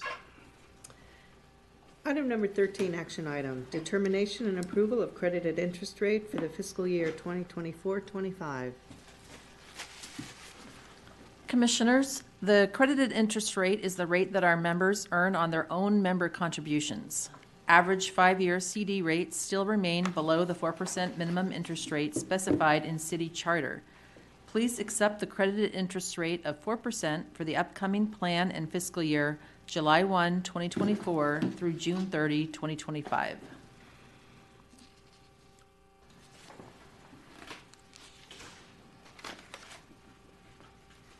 I move that we continue. Can you turn your mic? I move that we continue to keep the credit interest rate at 4%. Second. Public comment, please. Do we have any in-person public comment on this item? See none. Moderator, do we have any callers on the line? Madam Secretary, we have no callers on the line. Thank you. Hearing no calls, public comment is now closed. Okay, it's been moved and seconded. All those in favor, say aye. Aye. Aye. Those opposed? Hearing none. Next motion. I mean, next item, please. Item number 14, action item, review and adoption of the July 1, 2023 actuarial funding valuation report and presentation of employer contribution rate stress test projections. Commissioners, Bill Hallmark and Ann Harper of Cheiron are here to present the results of the July 1, 2023 actuarial report and to answer any questions about these results. Good afternoon. Thank you for having us. Uh, Can we just move ahead to uh, the second slide? One more. So uh, each year, we come and present the results of the actuarial valuation. It's as of July 1 of the prior year. We assess the uh, liabilities of the plan compared to the assets of the plan. But the primary result is the development of uh, employer contributions for the coming fiscal year. So um, just to hit the highlights here, your plan is well-funded. It remains well-funded, 95% if we're looking at the market value of assets, 97% when we smooth investment returns over five years uh, for that smoothed actuarial value of assets. The contribution rates, we've been uh, coming down uh, for the last several years, and they're continuing to decrease. Uh, Prior to cost sharing, the employer rates go from 18.2 this year to 16.9 for fiscal year end 2025. W- We'll show you later, they're very likely to go down one more year. Um, But then we kind of expect them to, there's a, a little bit of uh, bouncing around, but they will level out at around 17% after uh, the smoothed assets uh, work themselves out. But as always, there is a wide range of potential outcomes. That's just the projection of the expected. So can we move to the next slide? So the chart on the left here, uh, the bars show the liability broken into the different groups. The blue bars are the members currently receiving benefits. Gold is deferred vested. Those are members who no longer are employed under the plan, but have a right to a future benefit. And then the active employees are the, the red bars. And the two lines are the market value of assets and the smooth actuarial value. You can see that the, on a market value basis, the funded ratio declined from 98 to 95 percent, and on a smooth basis, it slightly increased. Uh, That means similarly, the unfunded liability uh, increased on a market basis, uh, but declined slightly on the smooth basis. Uh, The other thing we do want to note is we do uh, keep track of the maturity of the system, and one measure of that maturity is how much of the liability is attributable to people who have left and are receiving benefits. For your system, it's sixty percent. Uh, We, the system I was presenting at this morning, they're over seventy percent. So you're uh, less mature, meaning you've uh, kept a stronger active base than that particular system. But all of the public systems in the West have been uh, increasing that ratio and getting more and more mature. Let's go to the next slide. Uh, Here, we're showing the contribution rates on the left side before cost sharing and on the right side after cost sharing. Uh, The purple bars are the member rates, and then the dark gold is the employer normal cost. The normal cost is the cost of the benefits for the current year of service. And so if you combine the member and the employer normal cost, that's sort of the basic cost of the benefits being provided under the system. And you can see, if you look at the after cost sharing versus before cost sharing, the tops of those bars are the same, and the only change is a shift between how much the members are paying and how much the employers are paying. And then the employers pay the UAL piece, that's the unfunded actuarial liability. Uh, And that cost is decreasing from 6.9% to 5.6%. Uh, Ann's going to go through some of the causes of that reduction, but that's what's driving uh, the reduction in, in costs. You can see that the normal costs have stayed uh, pretty level. So with that, we'll go to the next slide, and I'll turn it to Ann. Good afternoon, Commissioners. Um, I'm going to review those sources of changes uh, from the prior valuation that Bill highlighted. Um, We're going to look at the change in the UAL by source and also the change in the employer contribution rate uh, before those cost-sharing adjustments. So um, you may ask the question, how is a UAL created or why does it change? Um, There are, there are several reasons for that. Um, when there's any deviation in the actuarial assumptions, it creates gains or losses on the expected assets or liabilities, so you're gonna see those changes in UAL. You cannot get every assumption correct. In fact, we almost never get an assumption exactly correct. If they're just long-term and in aggregate, those assumptions to be reasonable. So, um, and the, another, uh, source of change in the UAL are contribution levels. Uh, and in California, most systems are having contribution levels that are high enough to pay not only the interest that they're accruing on their unfunded liabilities, but also principal. Um, so what we're seeing here from last year to this year, as Bill had mentioned, um, on an actual value basis, you see the UAL decreasing by about $100 million, and this uh, chart is the, uh, the scale is in millions. Um, You have offsetting factors there that, um, again, decrease the UAL by about $100 million. The first, uh, the red bar is showing a decrease of about 270 million, and that's due to the contribution levels that are coming into your plan. So contributions are used to pay for the active member benefits that are accruing each year. Then they pay for interest that's on the unfunded, and anything that's left over will go towards paying down that principal on your unfunded accrued liability. And I like to look at it as uh, a similar um, dynamic as credit card payments, right? Like if you have a credit card, an ongoing credit card balance, and every month you make purchases, that's your normal cost for your actives, and you have interest on your uh, your your outstanding balance on your credit card, and then you also have your principal. So your contributions are paying off those those purchases and also that interest, so that you have a big chunk of your contributions going towards paying down your unfunded. Uh, Second, we see the investment earnings and also a decrease um, in the UAL of about $322 million this year. Um, The assets return for fiscal year 2023, they returned a little over 5%, which is below your 7.2% expected return, but you did have deferred gains from previous years' investment gains that we use this, you know, as it smooths in over time.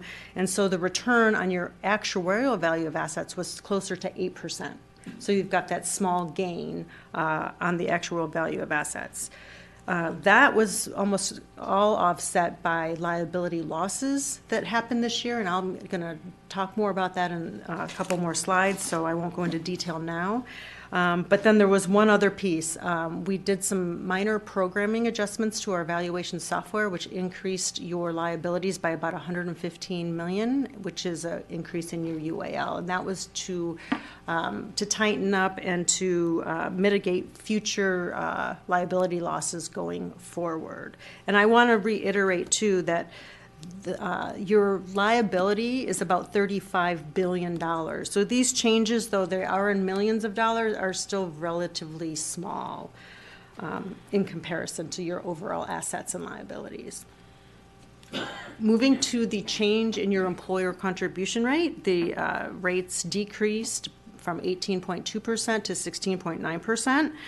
Um, The first item he- uh, that shows a decrease is that it's a 2018 supplemental COLA of 1.33%, a decrease in the rate. And what that is, is back in 2018, there were enough assets, uh, excess earnings to grant supplemental COLAs to those members who are eligible, those retirees.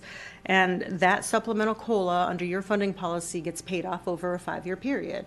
So the 2022 valuation was the last valuation where you needed to uh, pay for that supplemental COLA. So that's fully paid now in the 2023 valuation.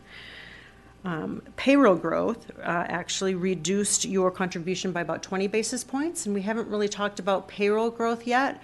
um, And how that impacts your contribution rates is based um, on how it impacts your UAL payments.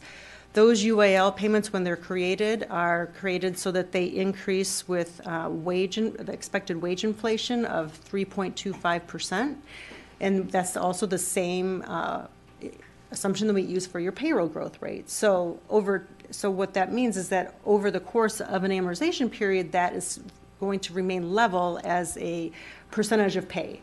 So when the payroll deviates from that assumption, if it grows at a faster or slower pace, you're going to get small uh, deviations and how it affects your UAL payments, and that's what that 20 basis points is. Uh, The investment uh, gain for this year, that $322 million gain, uh, translates into about a 60 basis point decrease in your contribution rate. And then the liability increases, um, increased your contribution rate by about 75 basis points. Next slide, please. So here we're uh, looking at the sources of those liability gains and losses.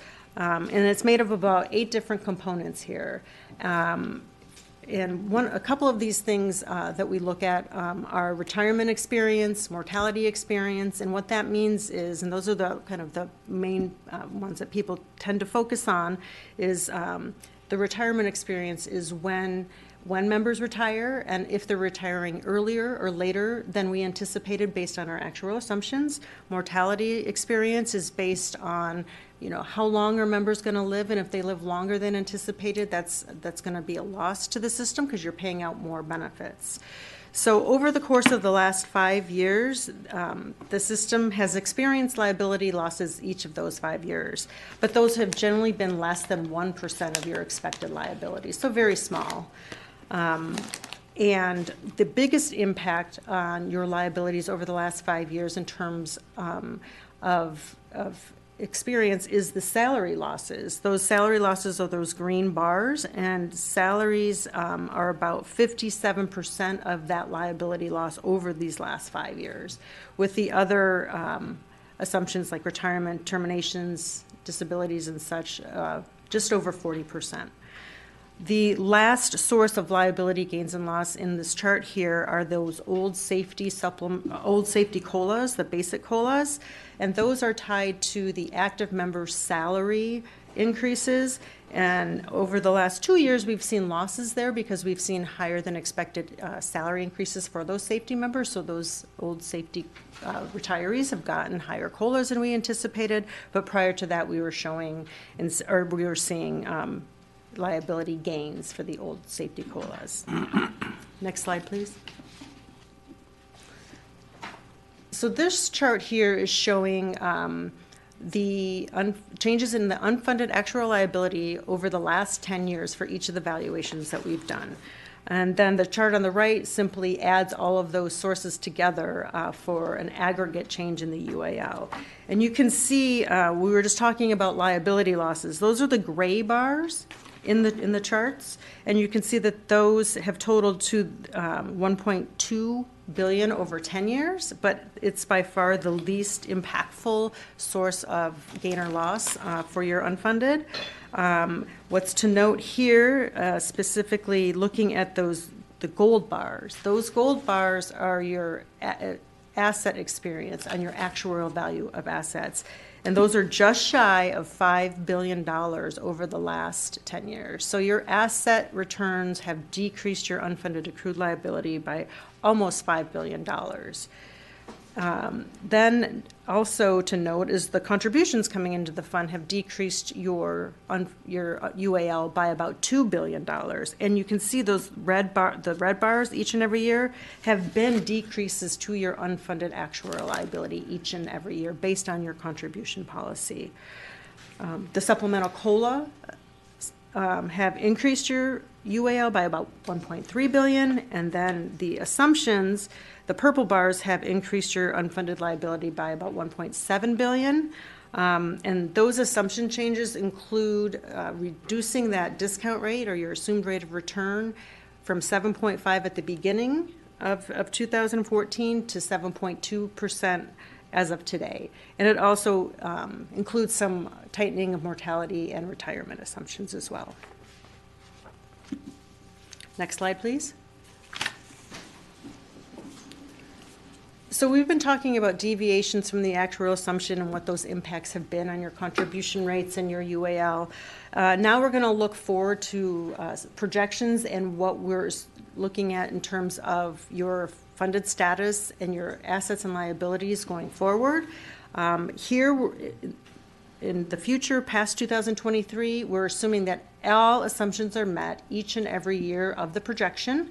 Um, That's including a 7.2% assumed rate of return each and every year, and we also include an assumption here for supplemental COLAs. Uh, Prior to 2023, we were seeing the history of the funded status and the uh, assets and liabilities. So the assets are represented by the lines. The actuarial value of asset, or the smooth value, is the teal line, and you can see prior to 2023, it is much smoother than the, the market value, which is shown with the, uh, the green line. Uh, and the bars represent the liabilities. Um, prior to 2023, if it's a, if it's a black bar, that means that there was a supplemental COLA granted in that year. If it's a light bar, it means that there was no supplemental COLA granted. Um, and basically, from 2013 to 2023, you can see that the funded ratio has increased from 84% to 95% on a market value basis. Um, and back in 2021, you can see that on a market value basis, that the assets are higher than the liabilities, and you were over 100% funded at that point. But going forward, we're anticipating steady, uh, steady, very steady uh, improvement in your, or not improvement in your funding ratio, but a very steady funded ratio of about 95% over the course of the next 10 years. So where we're at right now, we're still anticipating that you're going to remain close to that level. Next slide, please. So this projection is showing your contribution rates. Um, and the bars represent the actual contribution rates. The top bars are the employer rate, and the bottom bars are the employee rates. Um, the line, uh, the dark blue line, represents what those projections of contributions look like in 2000 from our 2022 valuation. So you can see that uh, the projected contributions are just slightly higher than what we we were showing last year, and that's due to those small asset losses on the market value and then the liability losses as well. Um, To note here is uh, the sharp decline and consistent decline in the contribution rate since 2021. And what we're showing here, we're showing the contributions after these cost-sharing adjustments, so this is actually what the members and employers pay. It went from 23 23.4% for fiscal year in 2021, and now it's down to 15.3% for the employer. And you're seeing a similar, uh, some reductions for the employees as well, going from close to 11% down to 9.3% for the, the coming year.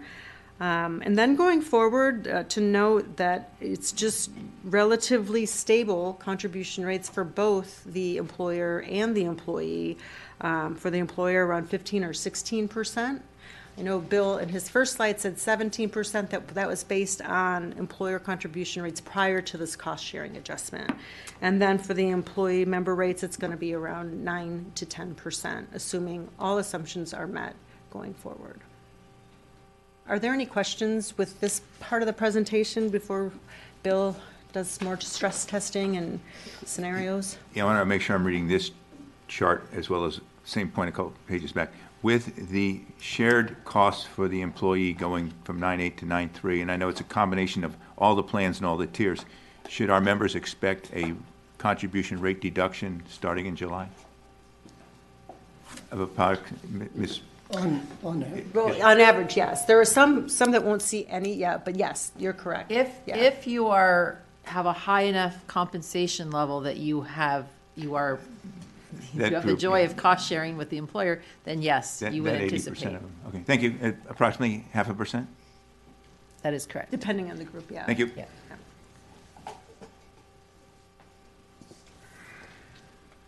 All right, next slide. Next slide.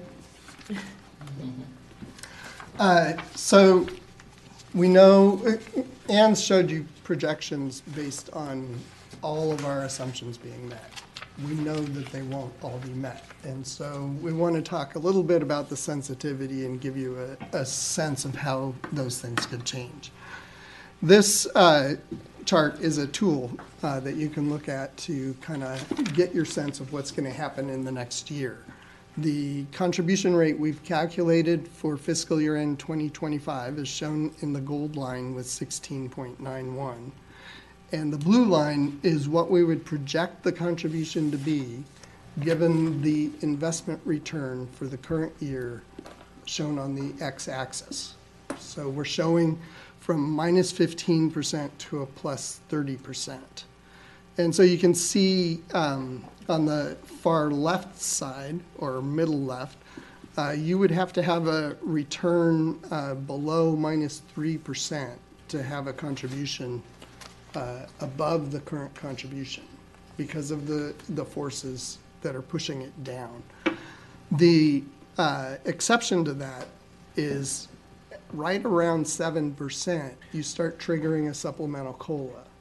And a supplemental COLA has the most impact on your contribution rate if you earn just enough assets to have a supplemental COLA. And so it spikes up there between uh, 7 and 8% returns for the year. And then above 8% returns, that starts driving the, the contribution back down again. There's another bump down when you hit 100% funding, because that changes the way we, we amortize costs uh, under the system. So that's why you have that sort of strange pattern, but you can see uh, there is a range to what happens to your contribution rates in the next year. Can we go to the next slide? Now, um, for quite a few years, we've been providing you these stress test scenarios. They are uh, highly theoretical, not expected to be realistic scenarios. They're just intended to give you a sense of the um, volatility or potential range of contributions and outcomes. We build the scenarios off of Wilshire's 10-year capital market assumptions and an expected return of 7.7 and a standard deviation of 14.7. And so um, you can see for the one-year shock scenario in the table on the right, we've taken the minus 13.7% that in the table on the left is a uh, fifth percentile or 95th percentile, depending on how you order it, return. And then for the positive version, we took the 34.4. And we did similar things for the five-year moderate and significant scenarios just from the, the five-year distribution. So that's the source of the scenarios. They're not a prediction of what's going to happen, but just to give you a sense of the, the sensitivity. Now, uh, we can go to the next slide. The appendix uh, of our presentation has uh, the projections for each individual scenario broken out so that you can look at those. I'm not going through that. This uh, chart tries to summarize them and give you the, the top line on what happens to employer contribution rates for that. And the black line is the baseline projection that Ann showed you earlier of the contributions. And then you can see the, the uh, one-year shock is in gold, the five-year moderate in blue, and the five-year significant in that pink or light red. Uh, Give you a sense of how um, variant the contributions could be uh, with just, and these scenarios, after five years, they just go back to the assumed rate of return. Um, What, what's the employer curve, what color? These are all the employer contribution rate, but under different economic Right, scenarios. okay, all right, okay. Uh, The gray is, the gray area is a stochastic projection of the fifth to 95th percentile, so 90% of the time, Right, we'd got expect you to be in that gray area. But uh, on the graph Ann showed, the contribution decrease the last few years looked pretty significant. But when you put this forward spread in, you can see we could get much higher or much lower, depending on what the investment returns do. So um, the last, um, the last slide I really want to, well, no, I've got a couple I need to touch, but let's go to the next one. Um, That, that spread uh, is really driven, driven by the maturity of your plan. And in particular, what we mean by maturity um, is probably different than what you think of normally as a mature concept. Uh, normally, a mature, when you think of a mature person, they're pretty even keeled, stable. A mature pension plan is the exact opposite. It's very sensitive and very uh, reactive uh, to things. And what we mean by that is that the same outcome causes a greater change in contribution rates for a mature plan. And, and so one of the measures we use, which is very effective at looking at investment sensitivity, is the asset leverage ratio. It's just your level of assets divided by your payroll. A- And, that gives you a ratio. And yours is about eight. And so what that means is if you had a 10% investment loss compared to our assumption of 7.2, um, that's equivalent to about 80% of payroll. And we have to make up for that 80% of payroll through contributions. The median plan here, instead of it being 80% of payroll, that same investment loss would only be 56% of payroll. And so that would have less of an impact on their contributions. So uh, the chart here, where I said the median plan, the chart here is uh, data from publicplansdata.org. Uh, It's a database maintained by the Center for Retirement Research at Boston College of uh, over 200 public pension plans. And so the bars show the range of the asset leverage ratio for all the plans in the database, and the gold diamond shows SFERS. And so you are, um, you have a higher leverage ratio than about three quarters of the public plans out there. So you're more sensitive to investment risk or investment volatility will cause more changes in contributions uh, for you than three quarters of the plans out there. Now, for California, you're, um, you're close, much closer to the median. And, um, and part of the reason that you're high for nationally is because you're much better funded than the plans nationally as well. So the more assets you have, uh, the more sensitive you're going to be given a, a fixed payroll base. Does that make sense? So it's, it's not a bad thing to have a high ratio, but it is just a, something that comes with the territory. It is, sorry, Mike. No, no, please. So are you sort of saying we just have more to lose, essentially? Like we have a higher percentage of, You also have more to gain. right? It's, it goes both directions, yeah. Yeah. Yeah, if you had zero assets, your ratio would be zero, right? Yeah. So, uh, it- you definitely don't want to be there, but it, it's just understanding that, uh, how that translates to now your sensitivity or how much your contribution rates will, will fluctuate. Now, we, we take steps to help, uh, moderate that so that you don't get the volatility. You're talking about the smoothing? Yeah, we use the smoothing and the amortization period. That helps if returns go up and down and up and down. But if, if things move to a different level, either up or down, w- we're going to follow uh, eventually. And that's what you're going to be more sensitive to. You're going to have higher hills to climb and uh, deeper valleys that you can go in. So- It goes both ways. And, and if we were to take this to contribution, it means that we shouldn't sort of just project out long-term in one direction or the other, that it, since we're more exposed to that risk, we can have upward and downward year to year. Yeah, it, More it's likely really that just we would an have- awareness for you to understand that you, you are going to have more of that volatility and, and you take that into consideration when you're developing your investment policy and deciding um, what levels you want uh, to take. Um, But just understanding that, and, and you can model it to see exactly how it affects your contributions. But just wanted to make sure you, you understood kind of how you compare with other systems out there. Thank you, and sorry if I can indulge uh, again a little more. And Jeanette, thanks for some of the help you gave me in the lead up to today's meeting, uh, to today's meeting on this. Um, other than sort of de-risking, which staff has already set as a priority, you know, trying to um, make us a little more insulated against risk. Um, you kind of described it as a life cycle of the pension, and, and a lot of West Coast pensions have gone go, going in this direction.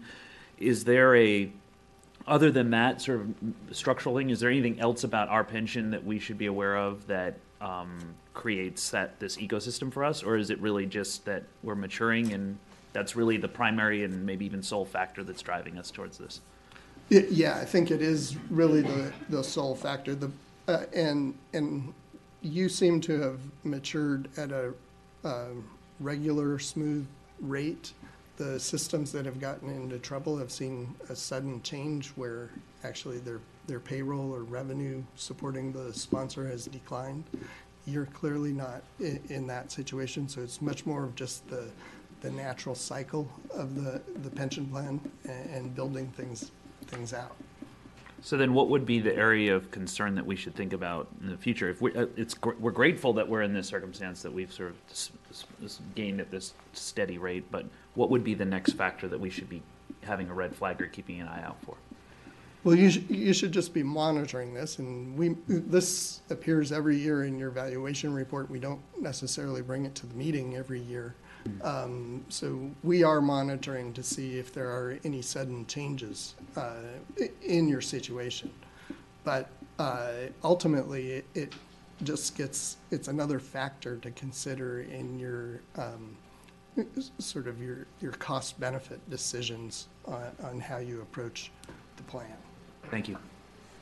If we were to desire, for prudent reasons, to lower our assumed rate of return because we wanted to be more conservative, higher liquidity, whatever, uh, would that then increase that asset leverage ratio? No, the asset leverage ratio is i- independent Oh, of it's how you're independent. invested. But what it does say is you're less likely to have a ten percent investment loss. That's the point. It changes that number. Okay, Yeah, thank you for the yeah, clarification. Yeah. So um, it, it's just, it goes into that calculation, and there, there's not a single right answer, right? It's a uh, judgment of how you, how you balance that and what's appropriate for each system.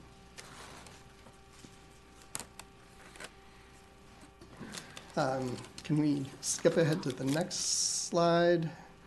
Um, We do have an interactive model. We don't have it set up to actually do things today, but uh, that's the sort of thing we could uh, look at if you were actually interested in pursuing this. We could uh, uh, model these things interactively for you. Uh, So let's just go to the conclusion slide. Um, So again, you are in a, a very good place. You're um, very well funded compared to other systems. uh, And the projected employer contributions are expected to remain pretty level over the next 20 years. There's not like a hill out there you're looking to, to climb or anything. Uh, The, but there is a wide range of what can happen based on uh, your investment returns. uh, And as those get inve- uh, recognized in the smoothing and amortization. So um, you're in a good place. We keep monitoring it. Uh, You've done very well over the, uh, and showed uh, how much you've reduced the UAL over the last 10 years. Uh, Everything really is in a good place, but we do have to point out that there is still a wide range of outcomes uh, going forward. I would, I would basically say that we've, we've been a little lucky in some years to get there. Um, And I, I think everybody at SFERS is pulling an oar that sort of wants to institutionalize it rather than luck. And with your guy, and, and this type of guidance is great, it's sort of sobering. because you come out of getting through a bad period, and you're, you know, you're patting yourself on the back, staff and everything, and then, you know, air comes out of the balloon because you get your other problems. But I, we appreciate all the information you and Jeanette have been giving us. With all due respect, I would say that 90 to 95% of our alpha was not dependent on luck, it was based on the skill of our staff. I agree. Thank you. I just said there's an element of luck. Well, 100%, I. I didn't, I have to leave a na- a margin of error in there for me, okay?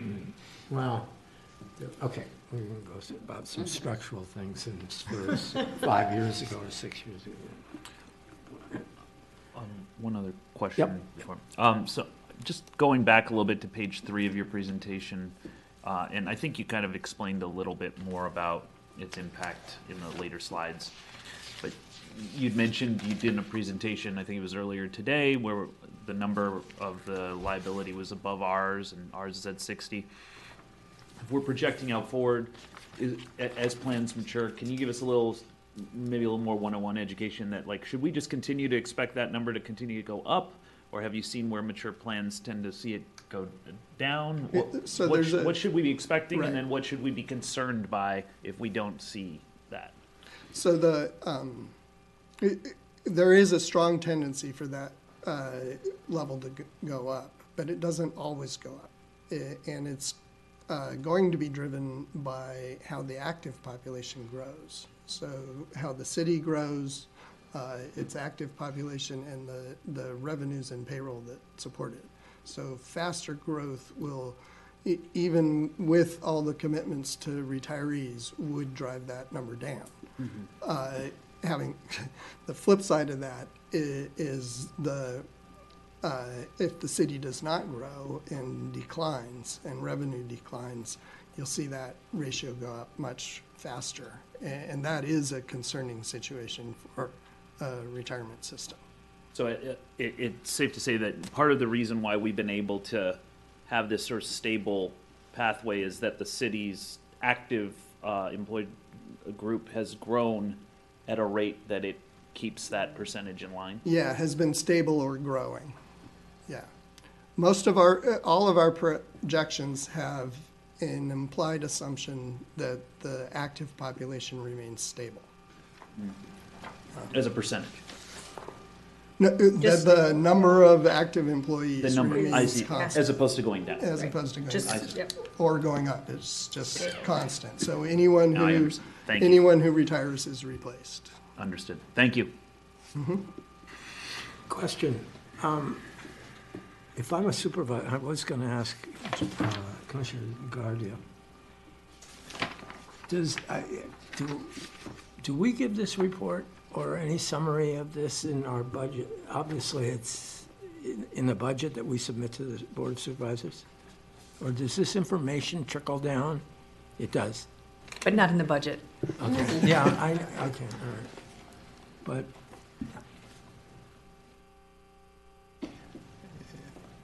I think Any- then. Go ahead. I- On, I'm trying to make sure the page is, it it touches on what's on, uh, not just page three, I'm talking about the asset leverage ratio. You're probably aware of that, we're doing our three-year annual review. And it's not because we have a new consultant, but this time the approach, the question is more laid out about our risk appetite. This sort of shows the consequences of if we want to do more or less or accept more or less. Graphically, it shows it, let alone how to explain it, how it may affect the contribution rate to the employer. So, thanks for doing this. You may not have thought that's how this should get applied, or maybe you do understand that's how it should be considered. So, Well, hopefully, it's a, an easy metric to, to look at, to kind of get a sense from. That's what we hope. no, that part is, could we control it. In terms of that other uh, ratio you were just talking about, we, we do not control if the employer is going to hire more people or not, or pay them more or not. So we have no control over that, but that reflects the situation based on what we do here, because we're obligated to pay the retired. Yes. Okay, thank you. Good. Right. Any other questions? We, um, No. Super- Commissioners, no?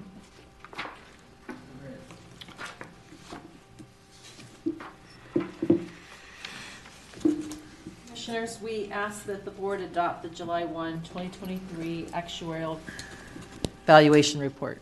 So moved. Second. Okay, public comment? Do we have any in-person public comment on this item? Seeing none, a reminder to any callers to press star three to be added to the queue. Moderator, do we have any callers on the line? Madam Secretary, there are no callers on the line. Thank you. Hearing no calls, public comment is now closed. Okay, all- it's been moved and seconded. All those in favor, say aye. Aye. Uh, Those opposed? Motion carries. Next item, please. Item number 15, action item, adoption of an employer contribution rate of 16.91% for the fiscal year 2024-25. Commissioners, the employer contribution rate was developed in the actuarial report just presented to the board, and we ask that the commissioners now adopt the recommended employer contribution rate of 16.91% for fiscal year end 2025. Motion's in order. So moved. Second. Public comment, please. Do we have any in-person public comment on this item? Seeing none, moderator, do we have any callers on the line?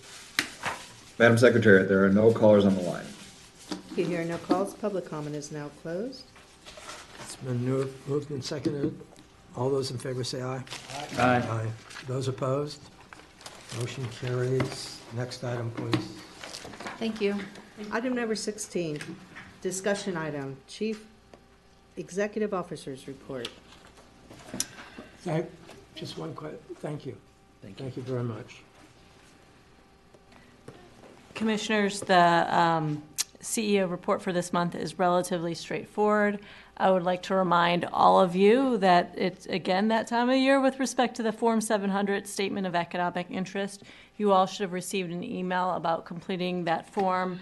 The filing deadline is Tuesday, April 2nd. The materials that you have before you include our quarterly travel expense report for your review. And uh, please note that the NASAMIN conference report has been extended to include the full uh, calendar year for 2024. So there are certainly a, a number of good opportunities there. If you're interested, certainly reach out to me or to our board secretary to explore attending one of these uh, training events. Do you have any questions? Any questions of our? No? Okay, this is discussion item. We, uh, public comment? Do we have any in-person public comment on this item? See none, moderator, do we have any callers on the line? Madam Secretary, there are no callers on the line. Thank you. Hearing no calls, public comment is now closed. Okay, call the next item, please. Item number 17, discussion item, San Francisco Deferred Compensation Plan Quarterly Report, Q423. Good afternoon, Commissioners. New Um, glasses? Thank you for noticing. These are old glasses, but I Okay. did put them on today. Um, Happy Lunar New Year to you all. Um, I think it's a part of the cultural custom to wish you all a joyous and prosperous year ahead. Um, Today I will Any firecrackers?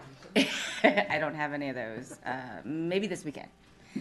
Um, today I'll be presenting the SFDCP quarterly report, which covers the four main pillars of the plan investments, marketing, operations, and the record keeper.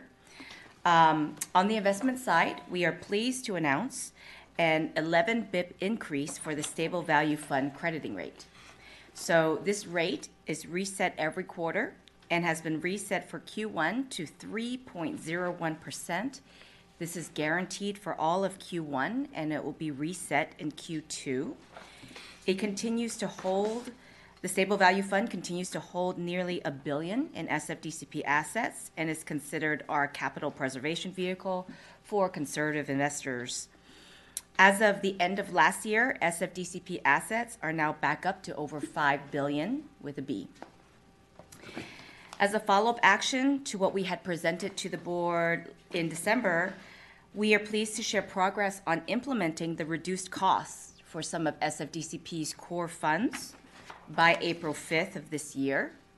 Core funds are available for direct investment in the SFDCP as opposed to underlying funds that make up our target date funds.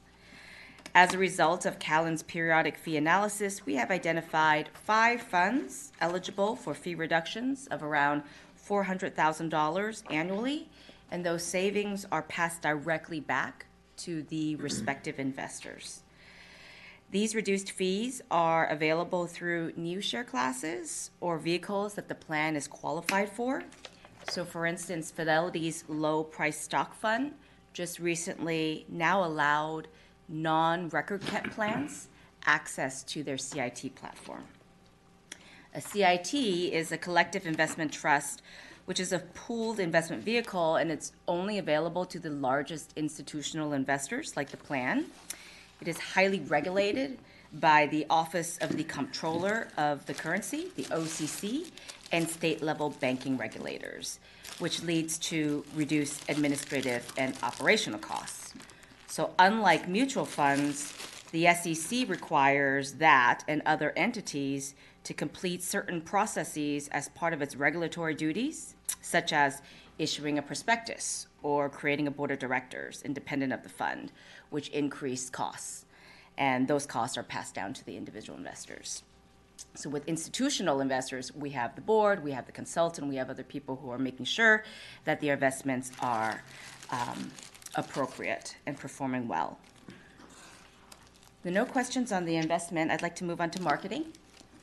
Given the success of our new caregivers webinar, it was presented during National Retirement Security Month. That's October of last year. We have created an on demand webinar that is available to view anytime on sfdcp.org. I believe it was at the request of Commissioner Driscoll. So we're proud to report that that is now available and live. It's titled Planning for a Lifetime of Caregiving, and it's designed specifically for caregivers who actually make up over 21% of the American population. The disability community is also the largest minority group in the US, which includes the aging population of folks who have Alzheimer's, dementia, and mobility issues. So, with 10,000 baby boomers turning 65 years old every day until 2030, the data shows us that 7 out of 10 will require long term care. As such, we wanted to provide support for caregivers now to help them navigate the resources available to them and their dependents. We also included a draft of our 2024 SFD communications on page five. Um, and I'm sorry, this is in the memo before you, so you can reference it in the memo. Thank you, Darlene. There it is on the bottom. And um, it covers our initiatives for each quarter. And of course, I'll be reporting on those on a monthly basis to the board. One item I'd like to call out that is new to the board is if you look at Q2, we have a bullet called retiree benefits. So, this is a new retiree benefits webinar. Um, and it's designed to basically inform retired participants that they can stay in the plan, the benefits of staying in the plan, such as institutional cost. We also have other um, high touch offerings like a managed account and also a withdrawal strategy, which is what a lot of folks in retirement really look for. And we have begun to actually make more contact with the retiree group we used to have Joe Collins. He was our primary contact with our ECCSF. We have since now um, asked Tony Chu, who has been in um, active contact with Claire Savansky.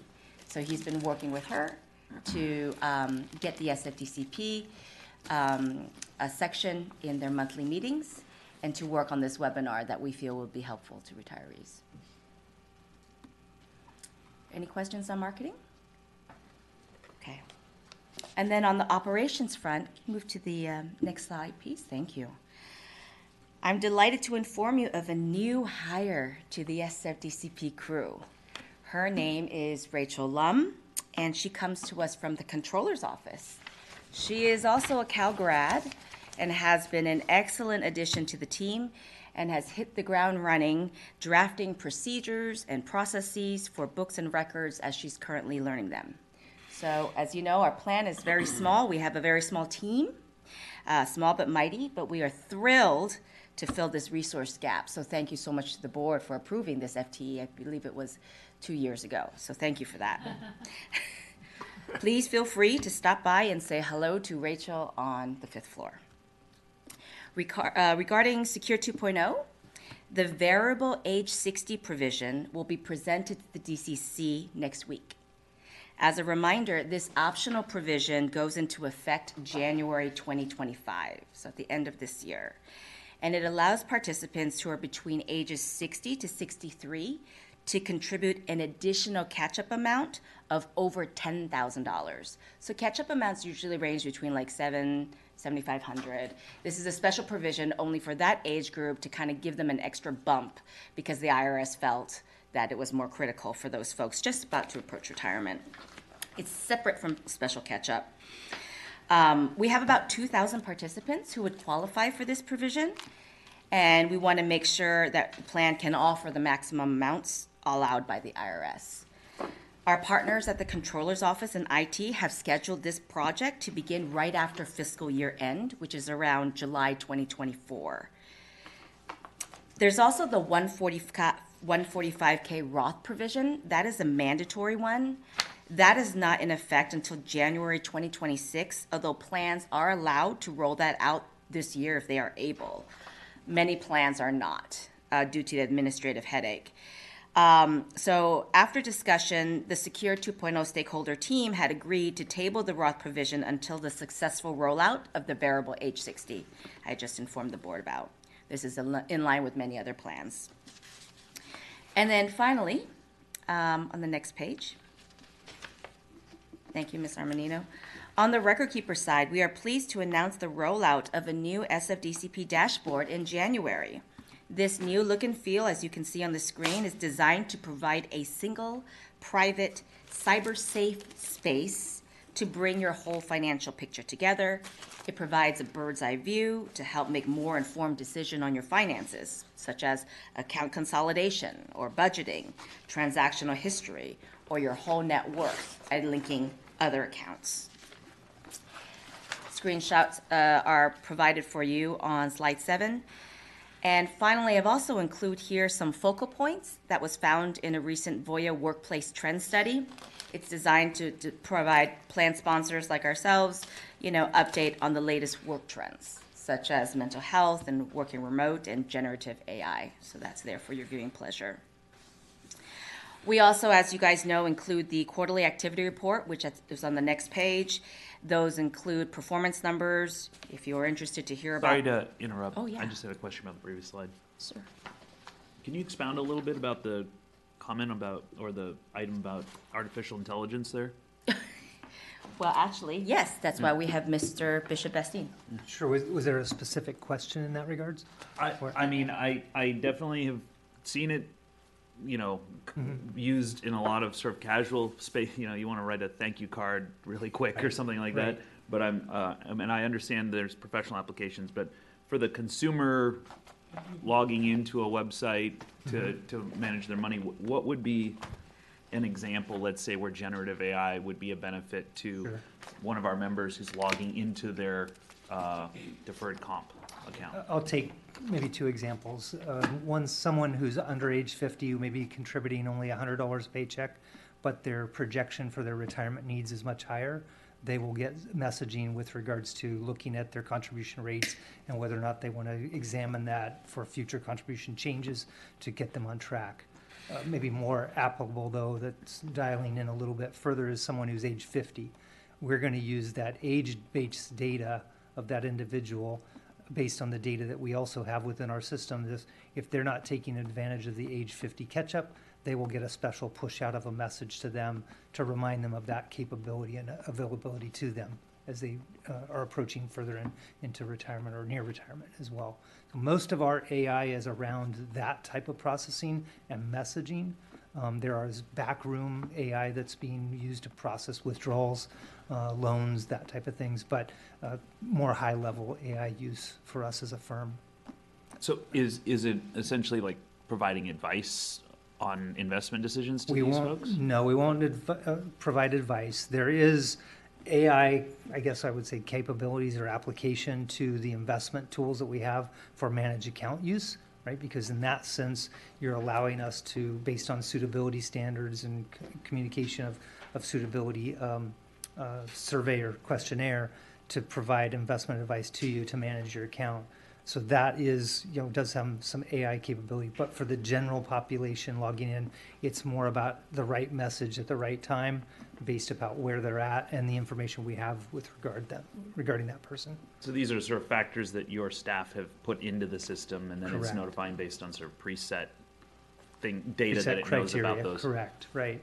The other, the one other area that's a little bit unique too for us is um, AI use with regards to fraud alerts. So if a fraudster was to gain uh, control of your account, and let's say just at their base level went in and changed your banking information from a bank based in the San Francisco area to, you know, Florida as example, but your address didn't change, that's going to raise flags within our system to monitor the account and then continue that process, you know, for monitoring based on other activities that might happen within the account. Ultimately, maybe even leading to the locking of the account so that no transactions can take place until we validate the person itself. Thank you. You bet. And if that Sure. not enough, I'm sure you're gonna get more. In time, most likely. Would you happen to know if you're working with any particular tools or vendors, or is it just internal team using open source tools, or? I'm sorry, the first part I didn't quite hear. Um, Are you working with any AI vendors? No, it, most of our work right now, like the, the security example I it, um, ex- gave as an example, that's all internal as well. And staffing is internal also. Okay, well, that, that actually concludes um, my quarterly update. I believe I've answered some of the questions. I'd like to now hand it over to Mr. Bestine to cover the plan review. He will do it at a high level, I understand the hour, and we are the last item. So, um, Darlene, if you could, yes, thank you so much. And I probably won't go through the different slides just to keep it easier.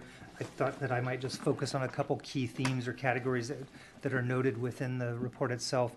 As Ms. Chewy Justin referenced in her comments, plan assets did increase up to over $5 billion at the end of the year. So that is a high level that we, a high level mark we reached during the quarter.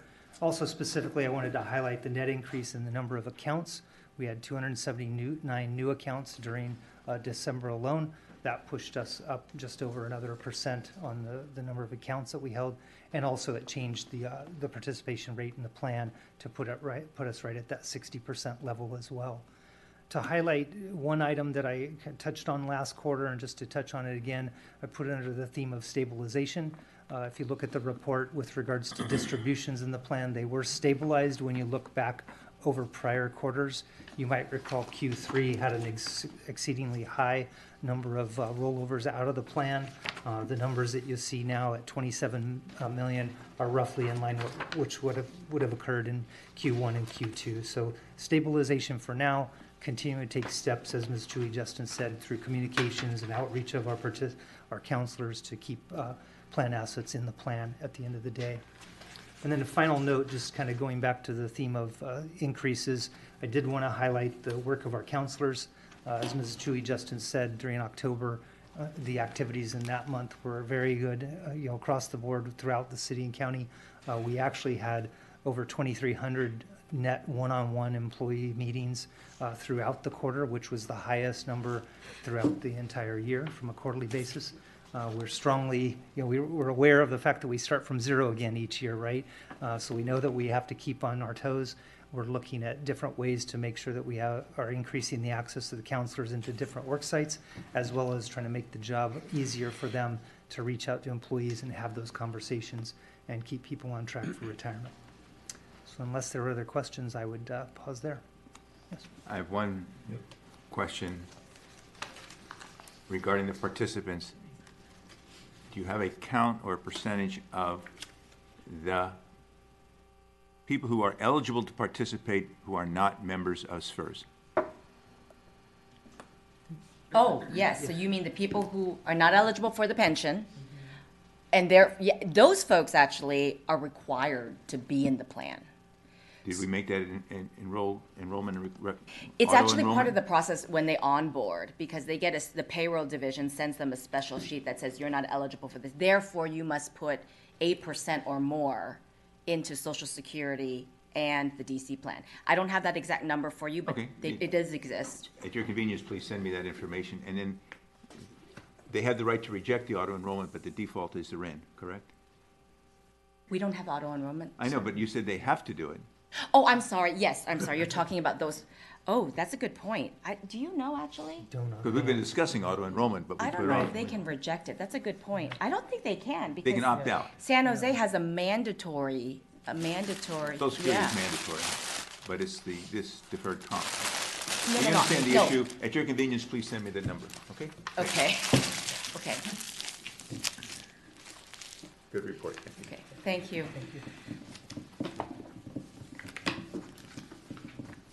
All right. Thank you, commissioners. Report, thank you very much. As usual, your reports are good.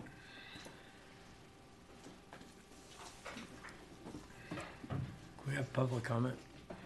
Do we have any in-person public comment on this item? See none. Moderator, do we have any callers on the line? Madam Secretary, there are no callers on the line. Thank you. Hearing no calls, public comment is now closed. Call the next item, please. Item number 18, discussion item, retirement board member, good of the order.